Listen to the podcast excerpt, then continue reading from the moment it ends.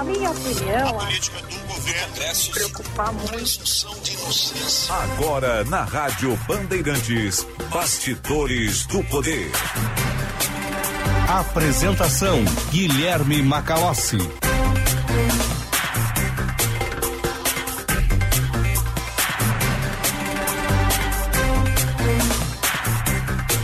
14 horas e 2 minutos. Começa aqui mais uma edição do Bastidores do Poder nas ondas da Rádio Bandeirantes.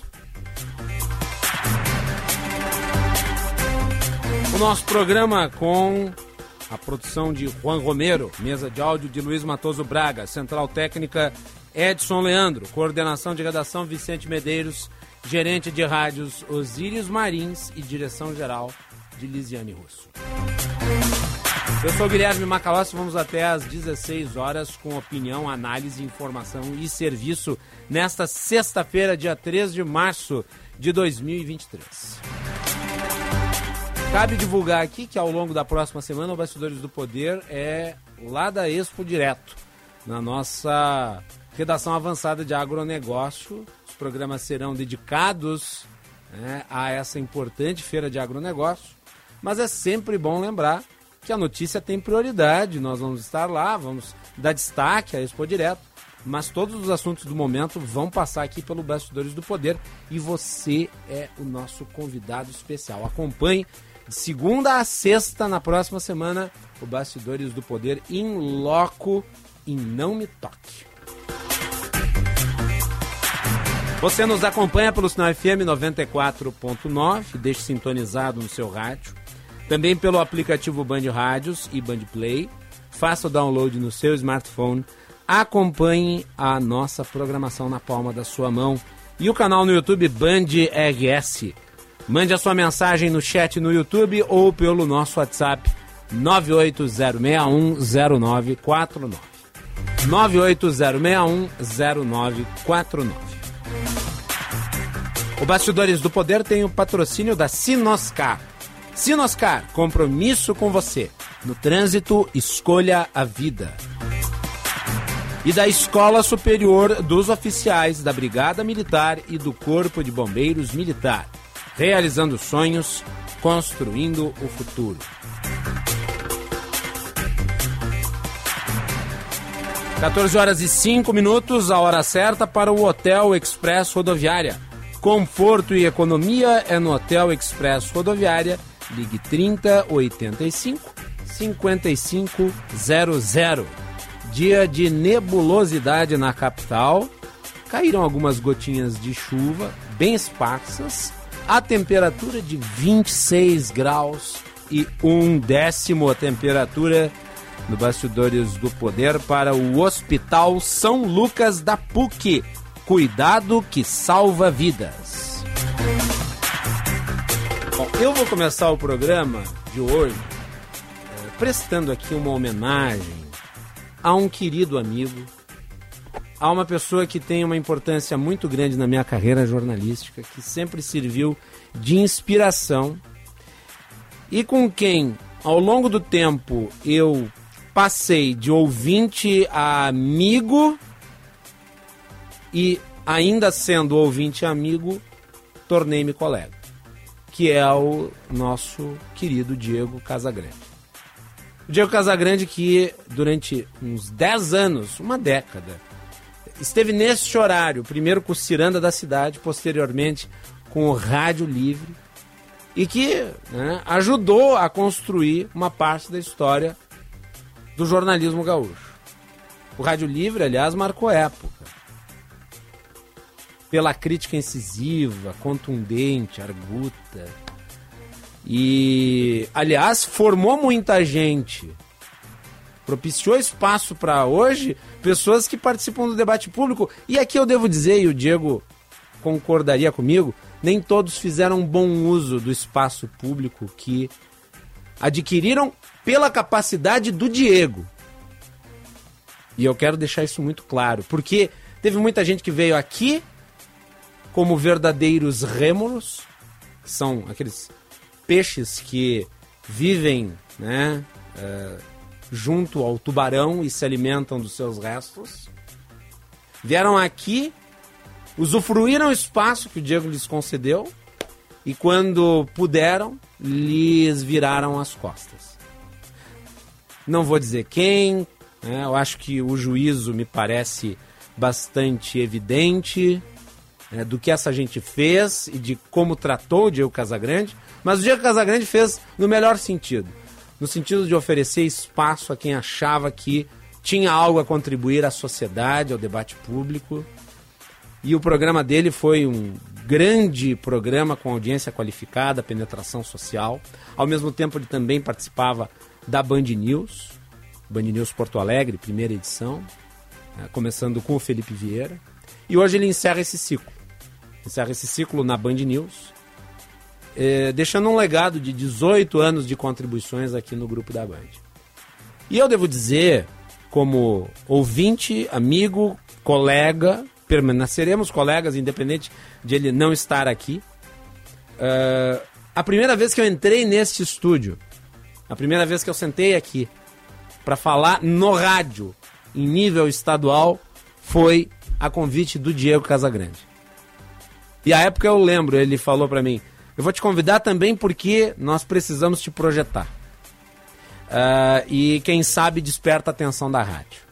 Então eu sou muito agradecido ao Diego por ter me oportunizado um espaço à época e ter me ajudado, sim, porque eu sou grato aos amigos e sou grato aos que me ajudam. O Diego ele me ajudou de várias formas, oferecendo esse espaço é, que eu espero é, tenha sabido utilizar a época e depois eu acabei vindo trabalhar aqui.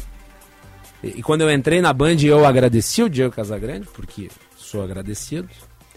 Uh, e também a responsabilidade, a responsabilidade de manter um nível elevado de qualidade de jornalismo. Então, Diego, à distância, mando meu abraço e desejo a você, aos seus familiares, hoje na Flórida, né, construindo uma vida nos Estados Unidos através de várias iniciativas, todo sucesso do mundo, porque eu sei que onde quer que você esteja, seja lá em qual ramo, qual atividade, você trabalhe, você o fará com a mesma dedicação que durante 18 anos empregou aqui atuando no grupo Bandeirantes. E certamente você vai deixar muitas saudades para com os seus colegas e principalmente para com os seus ouvintes. Um beijo grande, meu querido Diego Casagrande. O programa de hoje é homenagem ao Diego Casagrande. Muito bem. Vamos falar ainda do vereador Sandro Fantinel? Pois é. O ministro da Justiça, o Flávio Dino, afirmou que denunciou um ataque do vereador de Caxias do Sul, Sandro Fantinel, expulso do Patriota, contra um ministro do Supremo Tribunal Federal, encaminhou a denúncia à Polícia Federal. O que, que aconteceu? O vereador Fantinel acusou um ministro do Supremo de pedofilia. Em um discurso na Câmara, em novembro de 2022, o vereador disse que, abre aspas, um ministro do Supremo Tribunal Federal participou de uma orgia com crianças fora do Brasil. Fecha aspas. Na visão do Flávio Dino, isso configura crime contra a autoridade federal. A denúncia foi feita pelo advogado Cláudio Libardi, de Caxias do Sul. No e-mail enviado no dia 9 de janeiro ao Ministério da Justiça e Segurança Pública, Libardi informou que, de forma recorrente, o vereador auxiliou nos atos antidemocráticos. E cita também a acusação falsa a ministro do Supremo Tribunal Federal. O anúncio da denúncia de Dino seguiu se a expulsão do patriota após o legislador ofender trabalhadores baianos vítimas de trabalho análogo à escravidão. Vamos ao post do ministro da Justiça Flávio Dino. Ele diz o seguinte, abre aspas. Um agente político afirma que um ministro do Supremo Tribunal Federal participou de orgia com crianças. Enviarei hoje o discurso à apreciação da Polícia Federal, cuida de crime contra a autoridade federal. Seguiremos lutando todos os dias contra mentiras e agressões. Vamos lembrar? É, este vereador ganhou notoriedade ao longo dessa última semana por conta das suas falas abjetas. Eu comentei aqui, comentei no jornal Gente, comentei no Band Cidade, comentei na Gazeta do Povo, comentei na Rádio Sonora, comentei em todos os veículos em que eu tenho alguma participação. Né? Essas falas abjetas, hediondas, criminosas em relação aos nordestinos, aos baianos, é, que foram identificados né, numa exploração desumana ocorrida em Bento Gonçalves por conta da atuação de uma empresa que os contratou, uma empresa terceirizada que os contratou para a colheita de uva. Né? Ele se referia a esses 207 trabalhadores de uma forma ofensiva, preconceituosa, xenófoba. Essas pessoas que foram vítimas de trabalho escravo. E agora nós temos as consequências, porque se as ideias têm consequências, as palavras também têm. Eu sempre digo aqui: palavras fazem sentido e palavras têm consequências. As palavras do vereador estão tendo consequências múltiplas e proporcionais. Disse ontem na TV. As palavras do vereador não estão sendo levadas por conta da reação da sociedade ao excesso. Não, elas são apenas proporcionais à gravidade do que foi dito, que não pode ser normatizado. Esse tipo de declaração não pode servir de tábua rasa. Nem pode ser escondido ou ignorado. Muito antes, pelo contrário, nós precisamos de uma reação firme, como está tendo, com pressão. O jornalismo faz seu papel aqui. Ele foi expulso do Patriota. Os vereadores em Caxias do Sul já aceitaram o pedido de cassação de mandato, que agora vai transcorrer nas instâncias adequadas, porque é, ele tem direito de defesa, por óbvio. Estamos num Estado democrático de direito, não numa. Não num feudo escravocrata, nós estamos numa democracia, portanto, né, ninguém aqui vai pro pelourinho. As pessoas têm direito a advogado, a se defender. Viva a democracia! Hein? Então ele vai ter direito de defesa dentro da Câmara de Vereadores. E ao mesmo tempo, e eu devo dizer com orgulho que fiz a leitura correta da jurisprudência, afirmei desde o primeiro momento que, independente de ele ser vereador ou não, cabia uma ação do Ministério Público. E tão logo eu terminei aqui a análise no Bastidores do Poder, veio a informação de que o Ministério Público pretendia abrir um inquérito para investigá-lo um inquérito no âmbito criminal e dos direitos humanos. E tudo isso cabe. Nada disso é exagerado. Tudo isso cabe. Nós temos que parar de passar pano para condutas que são absolutamente incompatíveis com a civilidade e a civilização. E que são tipificadas pelo Código Penal. Bom, o vereador veio a público. Veio a público para pedir desculpas gravou um vídeo, chorou no vídeo, né? falou que a sua família está sendo perseguida. E nós vamos reproduzir o vídeo aqui. Nós vamos reproduzir o áudio do vídeo. Creio que temos, né, Juan? Temos o áudio do nosso. Eu vou colocar aqui para a gente conseguir reproduzir e também a gente conseguir ouvir aqui na nossa live. Só vou te pedir um instante, porque tá. quando eu fui fazer o download, eu acabei pegando ele cortado. Então por isso que eu vou refazer o download. Tá, mas eu qualquer coisa eu posso achar aqui o áudio do Sandro Fantinel falando, né, pedindo desculpas. Ah, vamos ver aqui se eu acho aqui no YouTube. Já colocamos aqui no ar imediatamente para que o público possa ouvi-lo. Sim, nós temos o áudio aqui, eu já vou colocar ele direto aqui do meu computador. Né? Aqui não tem problema, às vezes acontece. Né? Então nós vamos botar no ar aqui o áudio do vereador, o vereador pedindo desculpas é, lendo um papel, provavelmente escrito pelos seus advogados ou seus assessores jurídicos. Vamos aqui acompanhar. Nota aqui para todo mundo saber o que, que o vereador Fantinello hoje pensa, tá? Eu gostaria que nessa oportunidade de reiterar os meus sinceros pedidos de desculpas pelas minhas falas ocorridas em 28 de 2 de 2023 na sessão da Câmara de vereadores de Caxias do Sul. E registro que tenho muito apreço ao povo baiano e a todos os norte e nordeste do país. É um momento de lapso mental proferi palavras que não representam o que eu sinto pelo povo da Bahia e do norte nordeste. Somos todos iguais e registro que estou profundamente arrependido. E para encerrar minha fala, gente, eu quero dizer o seguinte: que se as pessoas me atacassem a mim, se eu pagasse pelos, pelo erro que eu cometi, a gente paga, porque quando a gente era, a gente tem que pagar.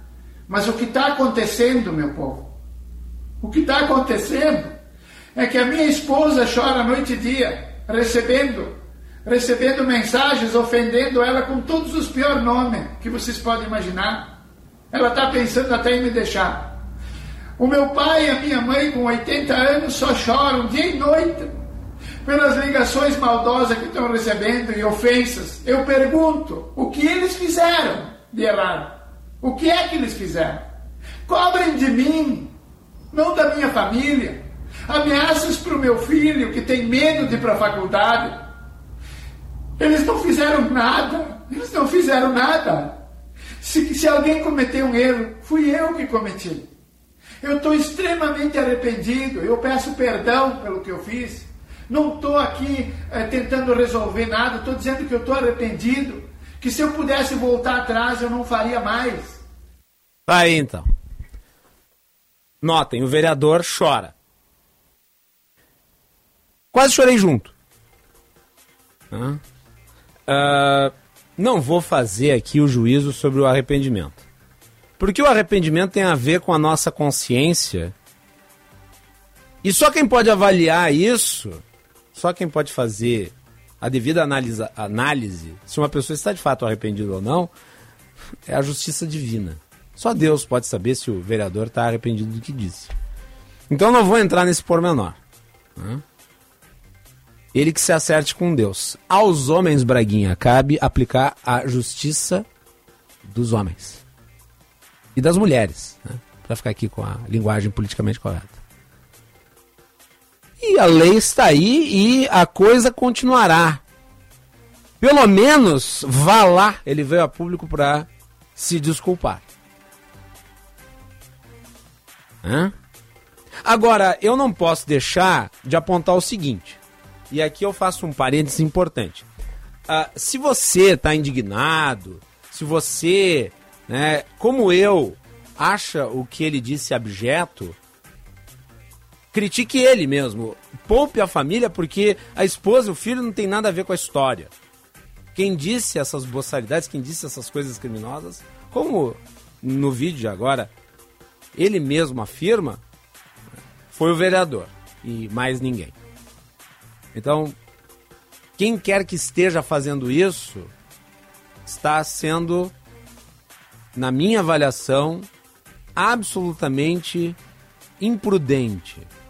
Quer dizer, jogar a esposa e o filho na história quando eles não falaram nada, quando não são eles aqueles que têm né, o mandato constituído, é uma coisa que nós também devemos repudiar. Agora eu vou apontar aqui um detalhe. Né? Este choro do vereador, é... vereador, eu espero que o senhor diante das consequências dos seus atos, o senhor passe a também se condoer do choro dos outros. Quando o senhor observar uma situação como essa ocorrida em Bento Gonçalves, ao invés de ir à tribuna para xingar quem é vítima, que o senhor lembre-se das lágrimas e do sangue derramado por aqueles que são vítimas da violência do preconceito, de procedimentos que combinam com o século 13, 14, 15, mas que certamente são incompatíveis com o século 21. Sim, o senhor deve estar sofrendo. Eu acredito que esteja mesmo. Eu acredito. Porque afinal de contas o senhor virou alvo, né, pela gravidade do que disse, de todo mundo ainda que eu não considere exagerada a reação, eu sei, deve estar sendo difícil. Então, no seu choro. Acredito mesmo no seu choro. Mas o senhor tem que rever o seu modo de atuar. O senhor tem que mudar a forma como o senhor se comunica. O senhor tem que rever um pouco a sua perspectiva de mundo. Porque ela é atrasada. Ela é antiquada. Ela é uma perspectiva odienta de mundo. E é exatamente por ter essa perspectiva odienta de mundo que o senhor enfilera declarações que são inconcebíveis. Ora outra, uma dessas muitas declarações acabaria vindo a público, como acabou acontecendo aqui. E o senhor agora paga o preço proporcional ao absurdo dito. É, o vereador, espero eu, seja caçado e vai enfrentar na justiça as consequências das suas manifestações. Né? Por fim, já que eu mencionei declarações anteriores, eu não sei se nós temos o áudio, mas eu vou reproduzi-lo aqui do meu celular. Um mês atrás, e isso é inédito no sentido público, um mês atrás, nós tivemos uma declaração do senhor na Câmara Municipal de Vereadores falando dos índios Yanomamis. Um mês atrás, houve a revelação da grave crise humanitária lá na região amazônica, com a grilagem, com a, o ataque aos territórios indígenas perpetrados por criminosos que praticam a exploração da floresta e do solo e se estabeleceu ali um contexto de graves crimes praticados contra aquelas pessoas. Fotos terríveis de índias e de índios, de crianças em situação de vulnerabilidade. Imagens que nos remetem à perseguição aos judeus lá nos anos 30 e 40 na Alemanha. As crianças desnutridas e diante dessa coisa absolutamente desumana que o mundo inteiro olhou assustado, impactado, o senhor, na Câmara de Vereadores de Caxias do Sul, teve a coragem de dizer isto. Bota no ar. Ah, mas os índios estão morrendo de fome. Porque não quer mais caçar? Porque não quer mais pescar. Eles querem a comida, a roupa, o iPhone. Eles querem a internet. Eles querem tudo. Né, gente? E aqueles que estão aparecendo na televisão, a maior parte deles fazem parte da Amazônia venezuelana, que vieram para cá para matar fome. Isso também foi um lapso mental, vereador? E daí nós temos que perguntar o seguinte: o senhor só se arrepende do que o senhor fala quando o que o senhor fala ganha atenção do Brasil inteiro? Porque por isso eu não vi manifestação de desculpas. Procurei, não achei. Ou o senhor só cadencia suas desculpas quando as suas falas grotescas se voltam contra o senhor? Quando há consequências? É uma pergunta que tem que ser feita. Porque essa sua declaração em relação aos Yanomamis ela também tem um teor de preconceito. Onde já se viu os índios quererem uma vida melhor. Os índios estão assim porque eles não querem mais fazer nada. Então, na cabeça, o raciocínio é esse. Os índios estão assim porque são os vagabundos.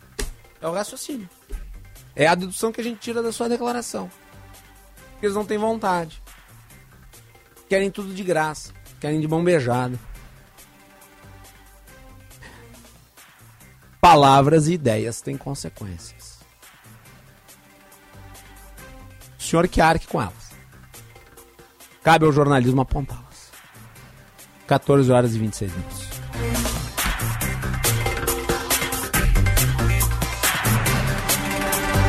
Vamos pro.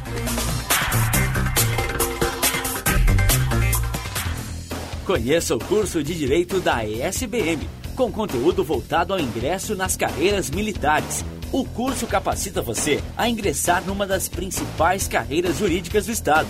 Saiba mais em www.esbm.org.br ou pelo telefone 51 981 47 92 42. ESBM, realizando sonhos, construindo o futuro.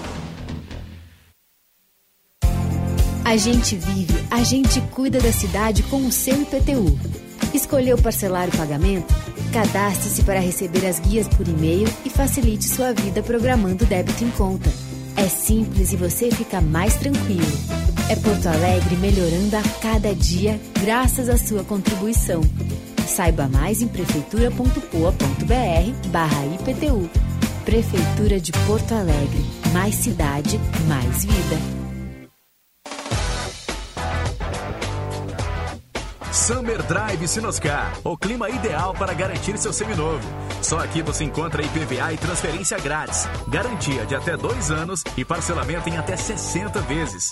Vá agora até a Sinoscar mais próxima e confira. Sinoscar, compromisso com você.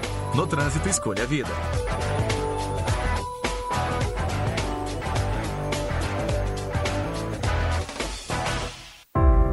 Quem trabalha no agronegócio é sempre um otimista. Sabe como encarar os desafios porque pensa sempre positivo.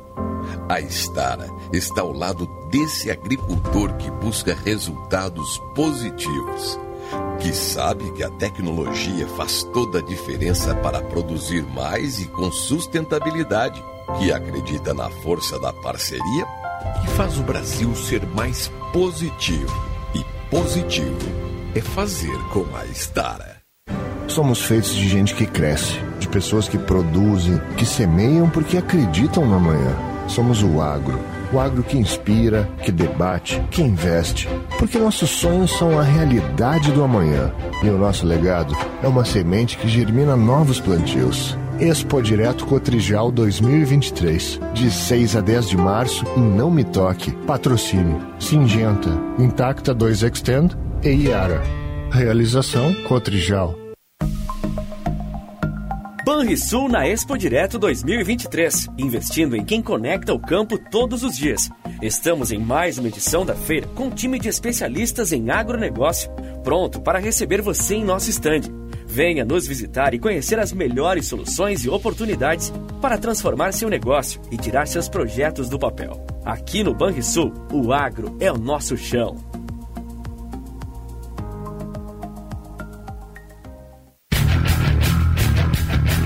Domingão de Grenal no futebol da Band. Às três da tarde tem Donos da Bola Rádio, com Leonardo Meneghetti. Às quatro, Ribeiro Neto comanda o Domingo Esportivo Bandeirantes. Às seis da tarde tem jogo aberto com Diogo Rossi.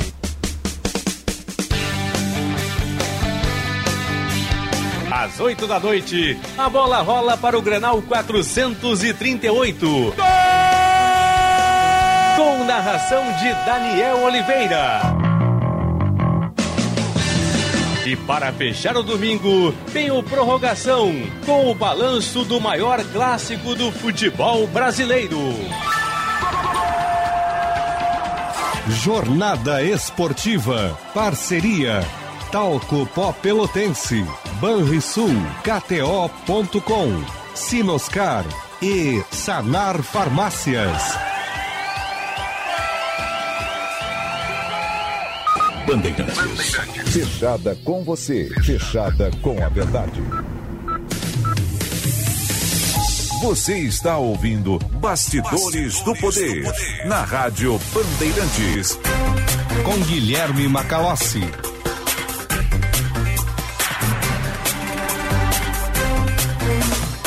Vamos com as informações do trânsito, Josh Bittencourt. Trânsito. Venha para o Clube de Turismo Bancorbras e viaje todo ano. Mais de 10 mil hotéis espalhados pelo mundo esperando por você. Quem é do clube tem benefícios exclusivos. Acesse bancorbrasturismo.com.br. Muito boa tarde, Macalós. Boa tarde. Todos aqui no Bastidores do Poder nesta feira. Atenção para as últimas ocorrências afetando o trânsito na capital. Um carro, uma moto bateram na rua Santana, na esquina com a Venâncio Aires. Aparício Borges também com muita lentidão, desde o acesso pela Avenida Teresópolis, em função de um acidente entre dois carros conferidos em frente à Academia de Polícia Militar, para quem vai em direção à Avenida Ipiranga. Venha para o Clube de Turismo Bancor Brás e viaje todo ano. Mais de 10 mil hotéis espalhados pelo mundo esperando por você. Quem é do clube tem benefícios exclusivos. Acesse bancorbrasturismo.com.br. Macalós.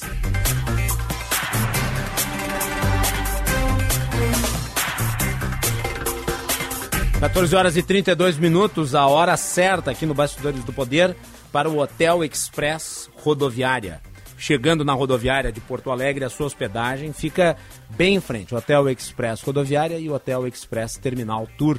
Convênios com agências, empresas e entidades. Conforto e economia no Hotel Express Rodoviária e no Hotel Express Terminal Tour. Ligue 3085 5500.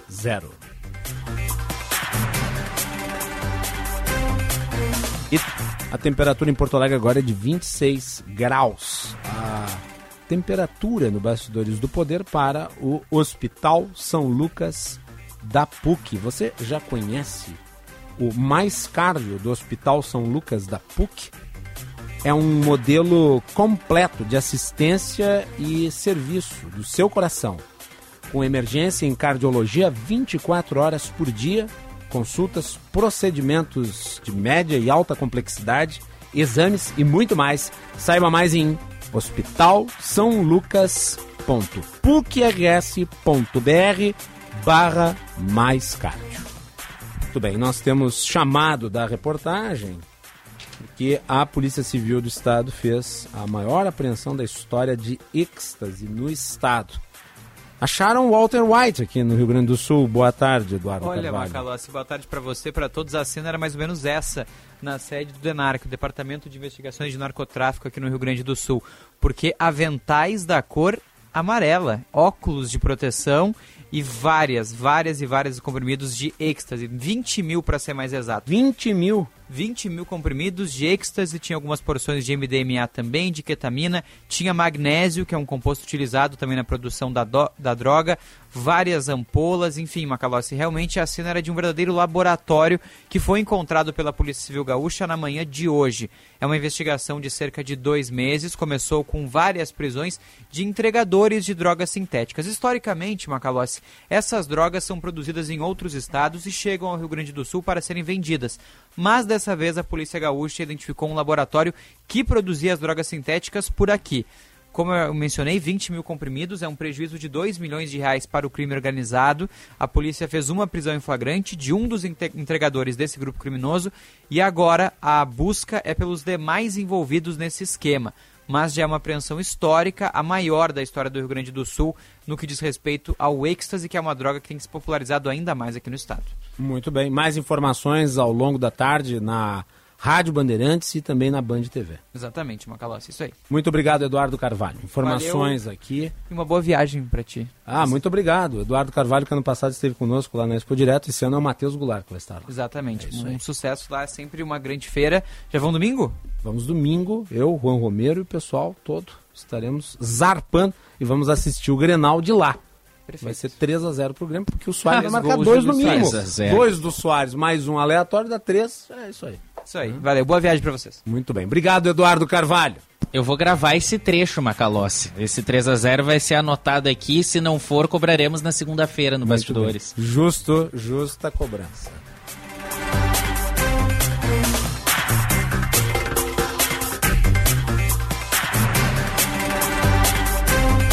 Muito bem, nós temos desde semana passada o quadro Banditech. Banditech com Rafael Martins. E temos Rafael Martins aqui no estúdio. Boa tarde. Boa tarde, tudo bem? Como é que vai? Tudo ótimo. Quais são as novidades tecnológicas da semana? Muitas, né? Tem, O- toda semana tem muita coisa. A né? gente, essa semana, está concentrada aí no agronegócio, né? Até por causa da Expo Direto. Então, a gente trouxe outro um conteúdo sobre as agrotechs, que são as startups que a gente tem no mercado aí, para o mercado de eh, agronegócios, né? E foi o de, de todas as startups que, que a gente tem no Brasil, ano passado, o, a área de agrotechs foi a que mais recebeu investimento. Então teve 210% de aumento de investimentos comparado a 2021, né? O que mostra aí que muitos fundos de investimento, né, todas as empresas que investem nesse setor estão olhando bastante para a, a área de tecnologia eh, e negócios, né, as agrotechs, e diversas empresas de, de vários segmentos né, para essa área estão recebendo investimentos, estão crescendo e ajudando aí o produtor a ser mais eficiente. E lembrando que na Expo Direto, estaremos lá na semana que vem, a Arena Agrodigital, que concentra todas as novidades do setor. Sim. né? Tem muita coisa lá que é de uma tecnologia de altíssima ponta. É. O, o agro ele tem sido cada vez mais tecnológico. Sim, e precisa ser, né? Porque eh, hoje a gente consegue usar diversos recursos tecnológicos, inteligência artificial, eh, big data, né? internet das coisas, né? Que são tecnologias que já estão aí há muito tempo. Essas startups usam isso, inclusive existe uma, uma divisão aqui, né? Que, que eu acabei fazendo, eh, de startups que a gente chama de antes da porteira, né? Que são startups focadas em crédito, seguro, né? eh, fertilizantes, análises laboratoriais, nutrição, saúde do animal, enfim. Outras que são bem focadas para dentro da porteira, né, que são sistemas de gestão da propriedade rural, eh, plataformas integradoras, né, plataformas de consumo, meteorologia sobre o solo e tudo mais. Assim como startups eh, que estão criando alimentos inovadores, novas tendências alimentares. Então existem aí diversas diversos ramos né, dentro das agrotechs que estão sendo muito explorados aí nos últimos anos. Sim, ah, o agronegócio ele precisa ser cada vez mais tecnológico porque ele tem que aprimorar a sua produtividade. Para não necessitar da expansão, por exemplo, dos espaços necessários para fazer a produção, seja ela colheita, seja ela a criação de animais. Exatamente. Você precisa cada vez mais se apropriar da tecnologia para tornar essas áreas mais produtivas. E daí você tem todo esse manancial de iniciativas no ramo da inovação, né? É, eu peguei até dois exemplos de startups brasileiras aqui que receberam grandes investimentos né, nos últimos anos. Existe uma que se chama AgroTools, que é uma empresa brasileira né, de tecnologia de inteligência para o agronegócio. Eles receberam 21 milhões de dólares de, de, de investimento né, nos últimos anos. Eh, tem uma outra que se chama JetBov, que tem foco em zootecnia voltado para a agropecuária de corte, né? Então tu vê é um software eh, de empresa que monitora o ciclo produtivo dos animais, né? E, e ajuda o produtor a, a, ter mais eficiência com isso. Existem startups que cuidam do solo, meteorologia, enfim. Então acho que é um mercado em franco crescimento e o Brasil é um dos maiores produtores de alimentos do mundo, né? O que faz com que esse mercado seja ainda mais atrativo para os investidores. E mesmo com tudo isso, nós estamos apenas, digamos, iniciando um processo de aprimoramento de tecnologia. Por exemplo, ainda é pouco conhecida a ideia de startup Sim. no ambiente rural. No né? Brasil como um todo, né? Acho que no, no, no ambiente rural ainda mais, mas a, a, gente viu um crescimento muito grande, né, Macalossi, desde o ano passado. Uh, desde o surgimento de novas startups, a gente tem em torno de 1.700 startups só para o agronegócio no Brasil, então é um número bem considerável, né? Uh, grandes investimentos seja, sendo, sendo feitos também. Então acho que é, é, um mercado que o mercado brasileiro como um todo, né, quando a gente fala de startups, o ano passado teve uma baixa nos investimentos porque a economia, né, também não estava lá essas coisas, né, inflação, taxa de juros alta porque as startups, né, elas recebem dinheiro de empresas de venture capital, né, que são empresas de capital de risco. Essas empresas, elas, por sua vez, recebem dinheiro de investidores, que colocam dinheiro num fundo para que essas empresas administrem esse dinheiro investindo em startups.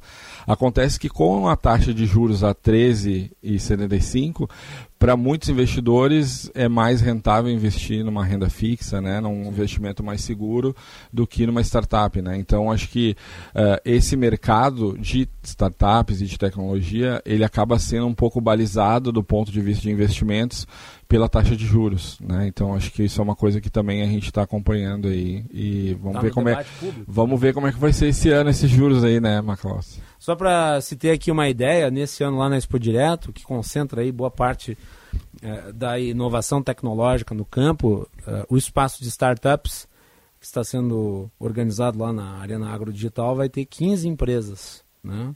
além da participação de hubs de inovação de referência no país. É, então tem ali várias, né? Tem o Cubo do Itaú, né? Que vai estar presente com os verticais agro, SG, startups, além da Hub Aliança Empresarial. Né? também vai ter a arena de drones, é muito impressionante, né? Os Sim. drones. Que são drones gigantes. Gigantes. Não é aquele dronezinho pequenininho que tira foto que você leva para brincar. Sim. Não, não. Um drone que é utilizado na lavoura. E que acompanha de uma forma muito mais rápida o que o ser humano não conseguiria acompanhar sozinho, né? É, se um drone desses voa um pouco mais alto, sim, os caras lá vão achar que é mais um desses jovens. né? é isso. Uh, tem usado o chat muito essa semana, o chat GPT? Usei, usei, usei bastante. Eu usei essa semana, fui escrever um artigo, usei ele como um assessor. Assim. Inclusive é o tema do, do, da semana que vem, vou trazer bastante dados, informações sobre o uso né, do, do chat GPT, que é um caminho sem volta, né? Cada vez mais outras empresas estão começando a criar sua inteligência artificial aí também, né? Viu o vereador lá em Santa Catarina que usou o chat GPT para criar um projeto de lei? Vi. Tem, Aí ele disse depois, não, porque eu dei uma olhada por cima. Esperamos que sim, né?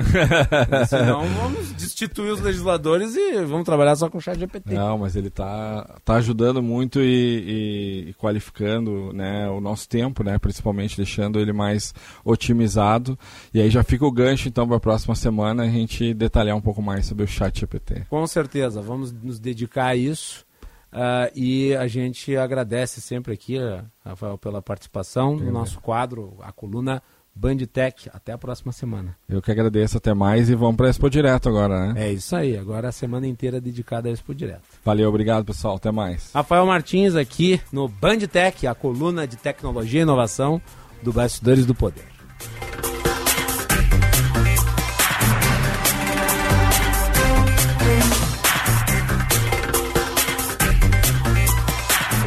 Sinal eletrônico, 14 horas 45 minutos. Esse é o Bastidores do Poder, com patrocínio da Escola Superior dos Oficiais da Brigada Militar e do Corpo de Bombeiros Militar. E Sinoscar, compromisso com você. Repórter Bandeirantes. Dentro de Grupo Souza Lima. Eficiência em Segurança e Serviços. Repórter Bandeirantes. Olá, boa tarde. O ministro do Desenvolvimento, Assistência Social, Família e Combate à Fome, Wellington Dias, apresentou os detalhes sobre a reformulação do Bolsa Família. João Pedro Melo vem de Brasília com mais informações. Depois de publicada no Diário Oficial da União, a medida provisória que cria o novo Bolsa Família deve ser analisada pelo Congresso Nacional nos próximos meses. Segundo o Ministério do Desenvolvimento Social, a MP editada prevê o pagamento de pelo menos 600 reais mensais a cada família beneficiária desse programa. Além disso, também serão pagos 150 reais adicionais para cada criança de até 6 anos, mais 50 reais para crianças com mais de 7 anos e jovens com menos de 18, além de 50 reais para as gestantes. O ministro do Desenvolvimento Social, Wellington Dias, aponta que mais de 2 bilhões de reais estão reservados para os programas sociais até o fim de 2023 foi garantido 2,2 bilhões, é o valor que temos já assegurado este ano para a rede SUAS. E após cinco meses de quedas consecutivas, os preços da indústria brasileira aceleram e voltam a registrar alta. Em janeiro, a taxa subiu 0,29% na comparação com dezembro do ano passado. Esse é o menor resultado positivo desde setembro de 2021. Os dados são do Índice de Preços ao Produtor divulgados hoje pelo IBGE. No acumulado de 12 meses, o IPP acumula aumento de mais de 2%. Agora, 2h47, este foi o Repórter Bandeirantes. O negócio é o seguinte: a solução completa para o seu negócio é a Souza Lima E com a Souza Lima, o negócio é inovação. E aqui não tem esse negócio de ser tudo igual, não. As soluções são sob medida, de segurança, limpeza e outros serviços. E é um ótimo negócio em valores, sempre alinhado aos valores do seu negócio. E esse negócio de terceirização deixa que a gente resolve. O nosso negócio é fazer o seu negócio melhor. Negócio fechado? Grupo Souza Lima. Soluções completas para o seu negócio. Quem ama vencer se joga no Esportes da Sorte. As melhores cotações do mercado, as maiores ligas do mundo e uma diversidade incrível de jogos online. Tudo para você poder se divertir a qualquer hora e em qualquer lugar. E sabe qual é a melhor parte? Só nele você tem saques diários ilimitados, além de palpites a partir de um real. É isso aí, saque quantas vezes quiser no mesmo dia, sem gastar quase nada. A sorte está te esperando, basta acreditar. Então vem, Esportes da Sorte A gente aposta em você. A revolução elétrica está nas ruas. Renault Kwid E-Tech 100% elétrico. Autonomia para você dirigir até 298 quilômetros em ciclo urbano, com apenas uma carga de bateria. Recarrega em mais de 2 mil pontos espalhados pelo Brasil ou em qualquer tomada doméstica. Conheça também o Renault Kwid com motor 1.0, o mais econômico do Brasil. Venha fazer um test drive. No trânsito, escolha a vida. Se manter conectado, pode contar com a gente. Fique ligado, Sil, sempre presente. Sil, energia que se renova. Sil, todo mundo aprova. Conectada com o futuro. Oh, oh. Sil, toda a cidade tá ligada. Sucesso em toda parada. Tecnologia na sua casa. Oh, oh. Fios e cabos elétricos Sil, conectada com o futuro. Você é fã de velocidade? O Fazo Bet aí é o patrocinador da transmissão da Fórmula 1. Na Fórmula 1 a emoção é garantida e com o Fazo Bet aí você pode deixar a corrida ainda mais emocionante. Aposte nos seus pilotos favoritos e ganhe ainda mais com o Fazo Bet aí, as melhores odds do mercado. Então não perca mais tempo. Faz o Bet aí na Fórmula 1 e sinta a emoção da velocidade. O Fazo Bet aí é super seguro, rápido e o Pix é instantâneo. Escolheu, acertou, sacou. Está esperando o quê? Acelera e faz o Bet aí. Acesse já. Repórter Bandeirantes. O Centro de Diagnóstico por Imagem do Hospital São Lucas, da PUC, conta com uma equipe especializada em exames de todas as complexidades, com diagnósticos precisos em tomografia, ressonância magnética, ecografia, radiologia e endoscopia. Além disso, conta com o Centro para a Mulher, um espaço exclusivo e confortável para exames de mamografia, ecografia mamária e muitos outros. Os exames podem ser feitos de forma particular ou por inúmeros convênios. Saiba mais em hospitalsaulucas.pucrs.br. Liquida Porto Alegre 2023 está chegando ao fim. Sua chance de comprar com preços baixos na maior promoção do Brasil é só até 5 de março. Milhares de lojas com os preços derretendo. Aproveite as melhores ofertas do ano. Acesse o site liquidaportoalegre.com.br para saber mais e venha comprar muito. Vem pro Liquida. Realização CDL Porto Alegre. O carro que você precisa com a condição que você merece está aqui na Super Alto BR Ford. Em março, sua Ranger tem bônus de até 60 mil reais. Isso mesmo, a picape raça forte da Ford, com bônus de até 60 mil reais e taxa zero. E ainda, F-150, o carro mais aguardado, já está disponível para pré-venda. Mas corre, pois são poucas unidades. Super Alto BR, única concessionária Ford em Porto Alegre e Pelotas. Cinto de segurança salva vidas. De 6 a 10 de março, visite o estande do BRDE na Expo Direto Cotrijal 2023, uma das maiores feiras do agronegócio internacional com foco em tecnologia e negócios. Conheça as linhas de financiamento do programa Meu Agro é BRDE e impulsione a inovação do seu projeto com a parceria do maior banco de desenvolvimento da região sul. O agro que inova e investe em sustentabilidade tem o nosso apoio. BRDE Crédito para inovar e desenvolver. Minuto Siemens.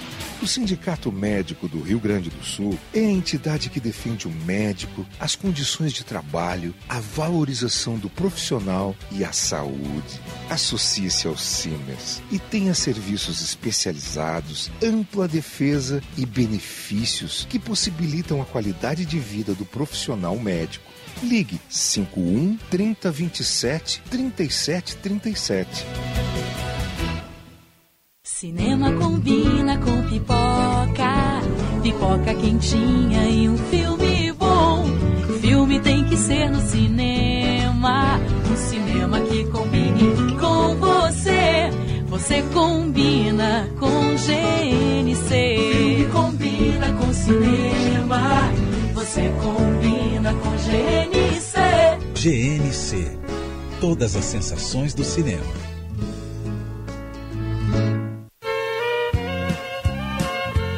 Alô, amigos da Band.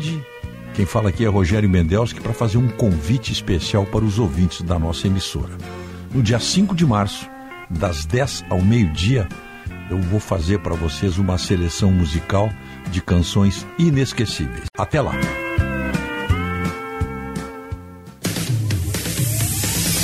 Você está ouvindo Bastidores, do, Poder, na Rádio Bandeirantes. Com Guilherme Macalossi.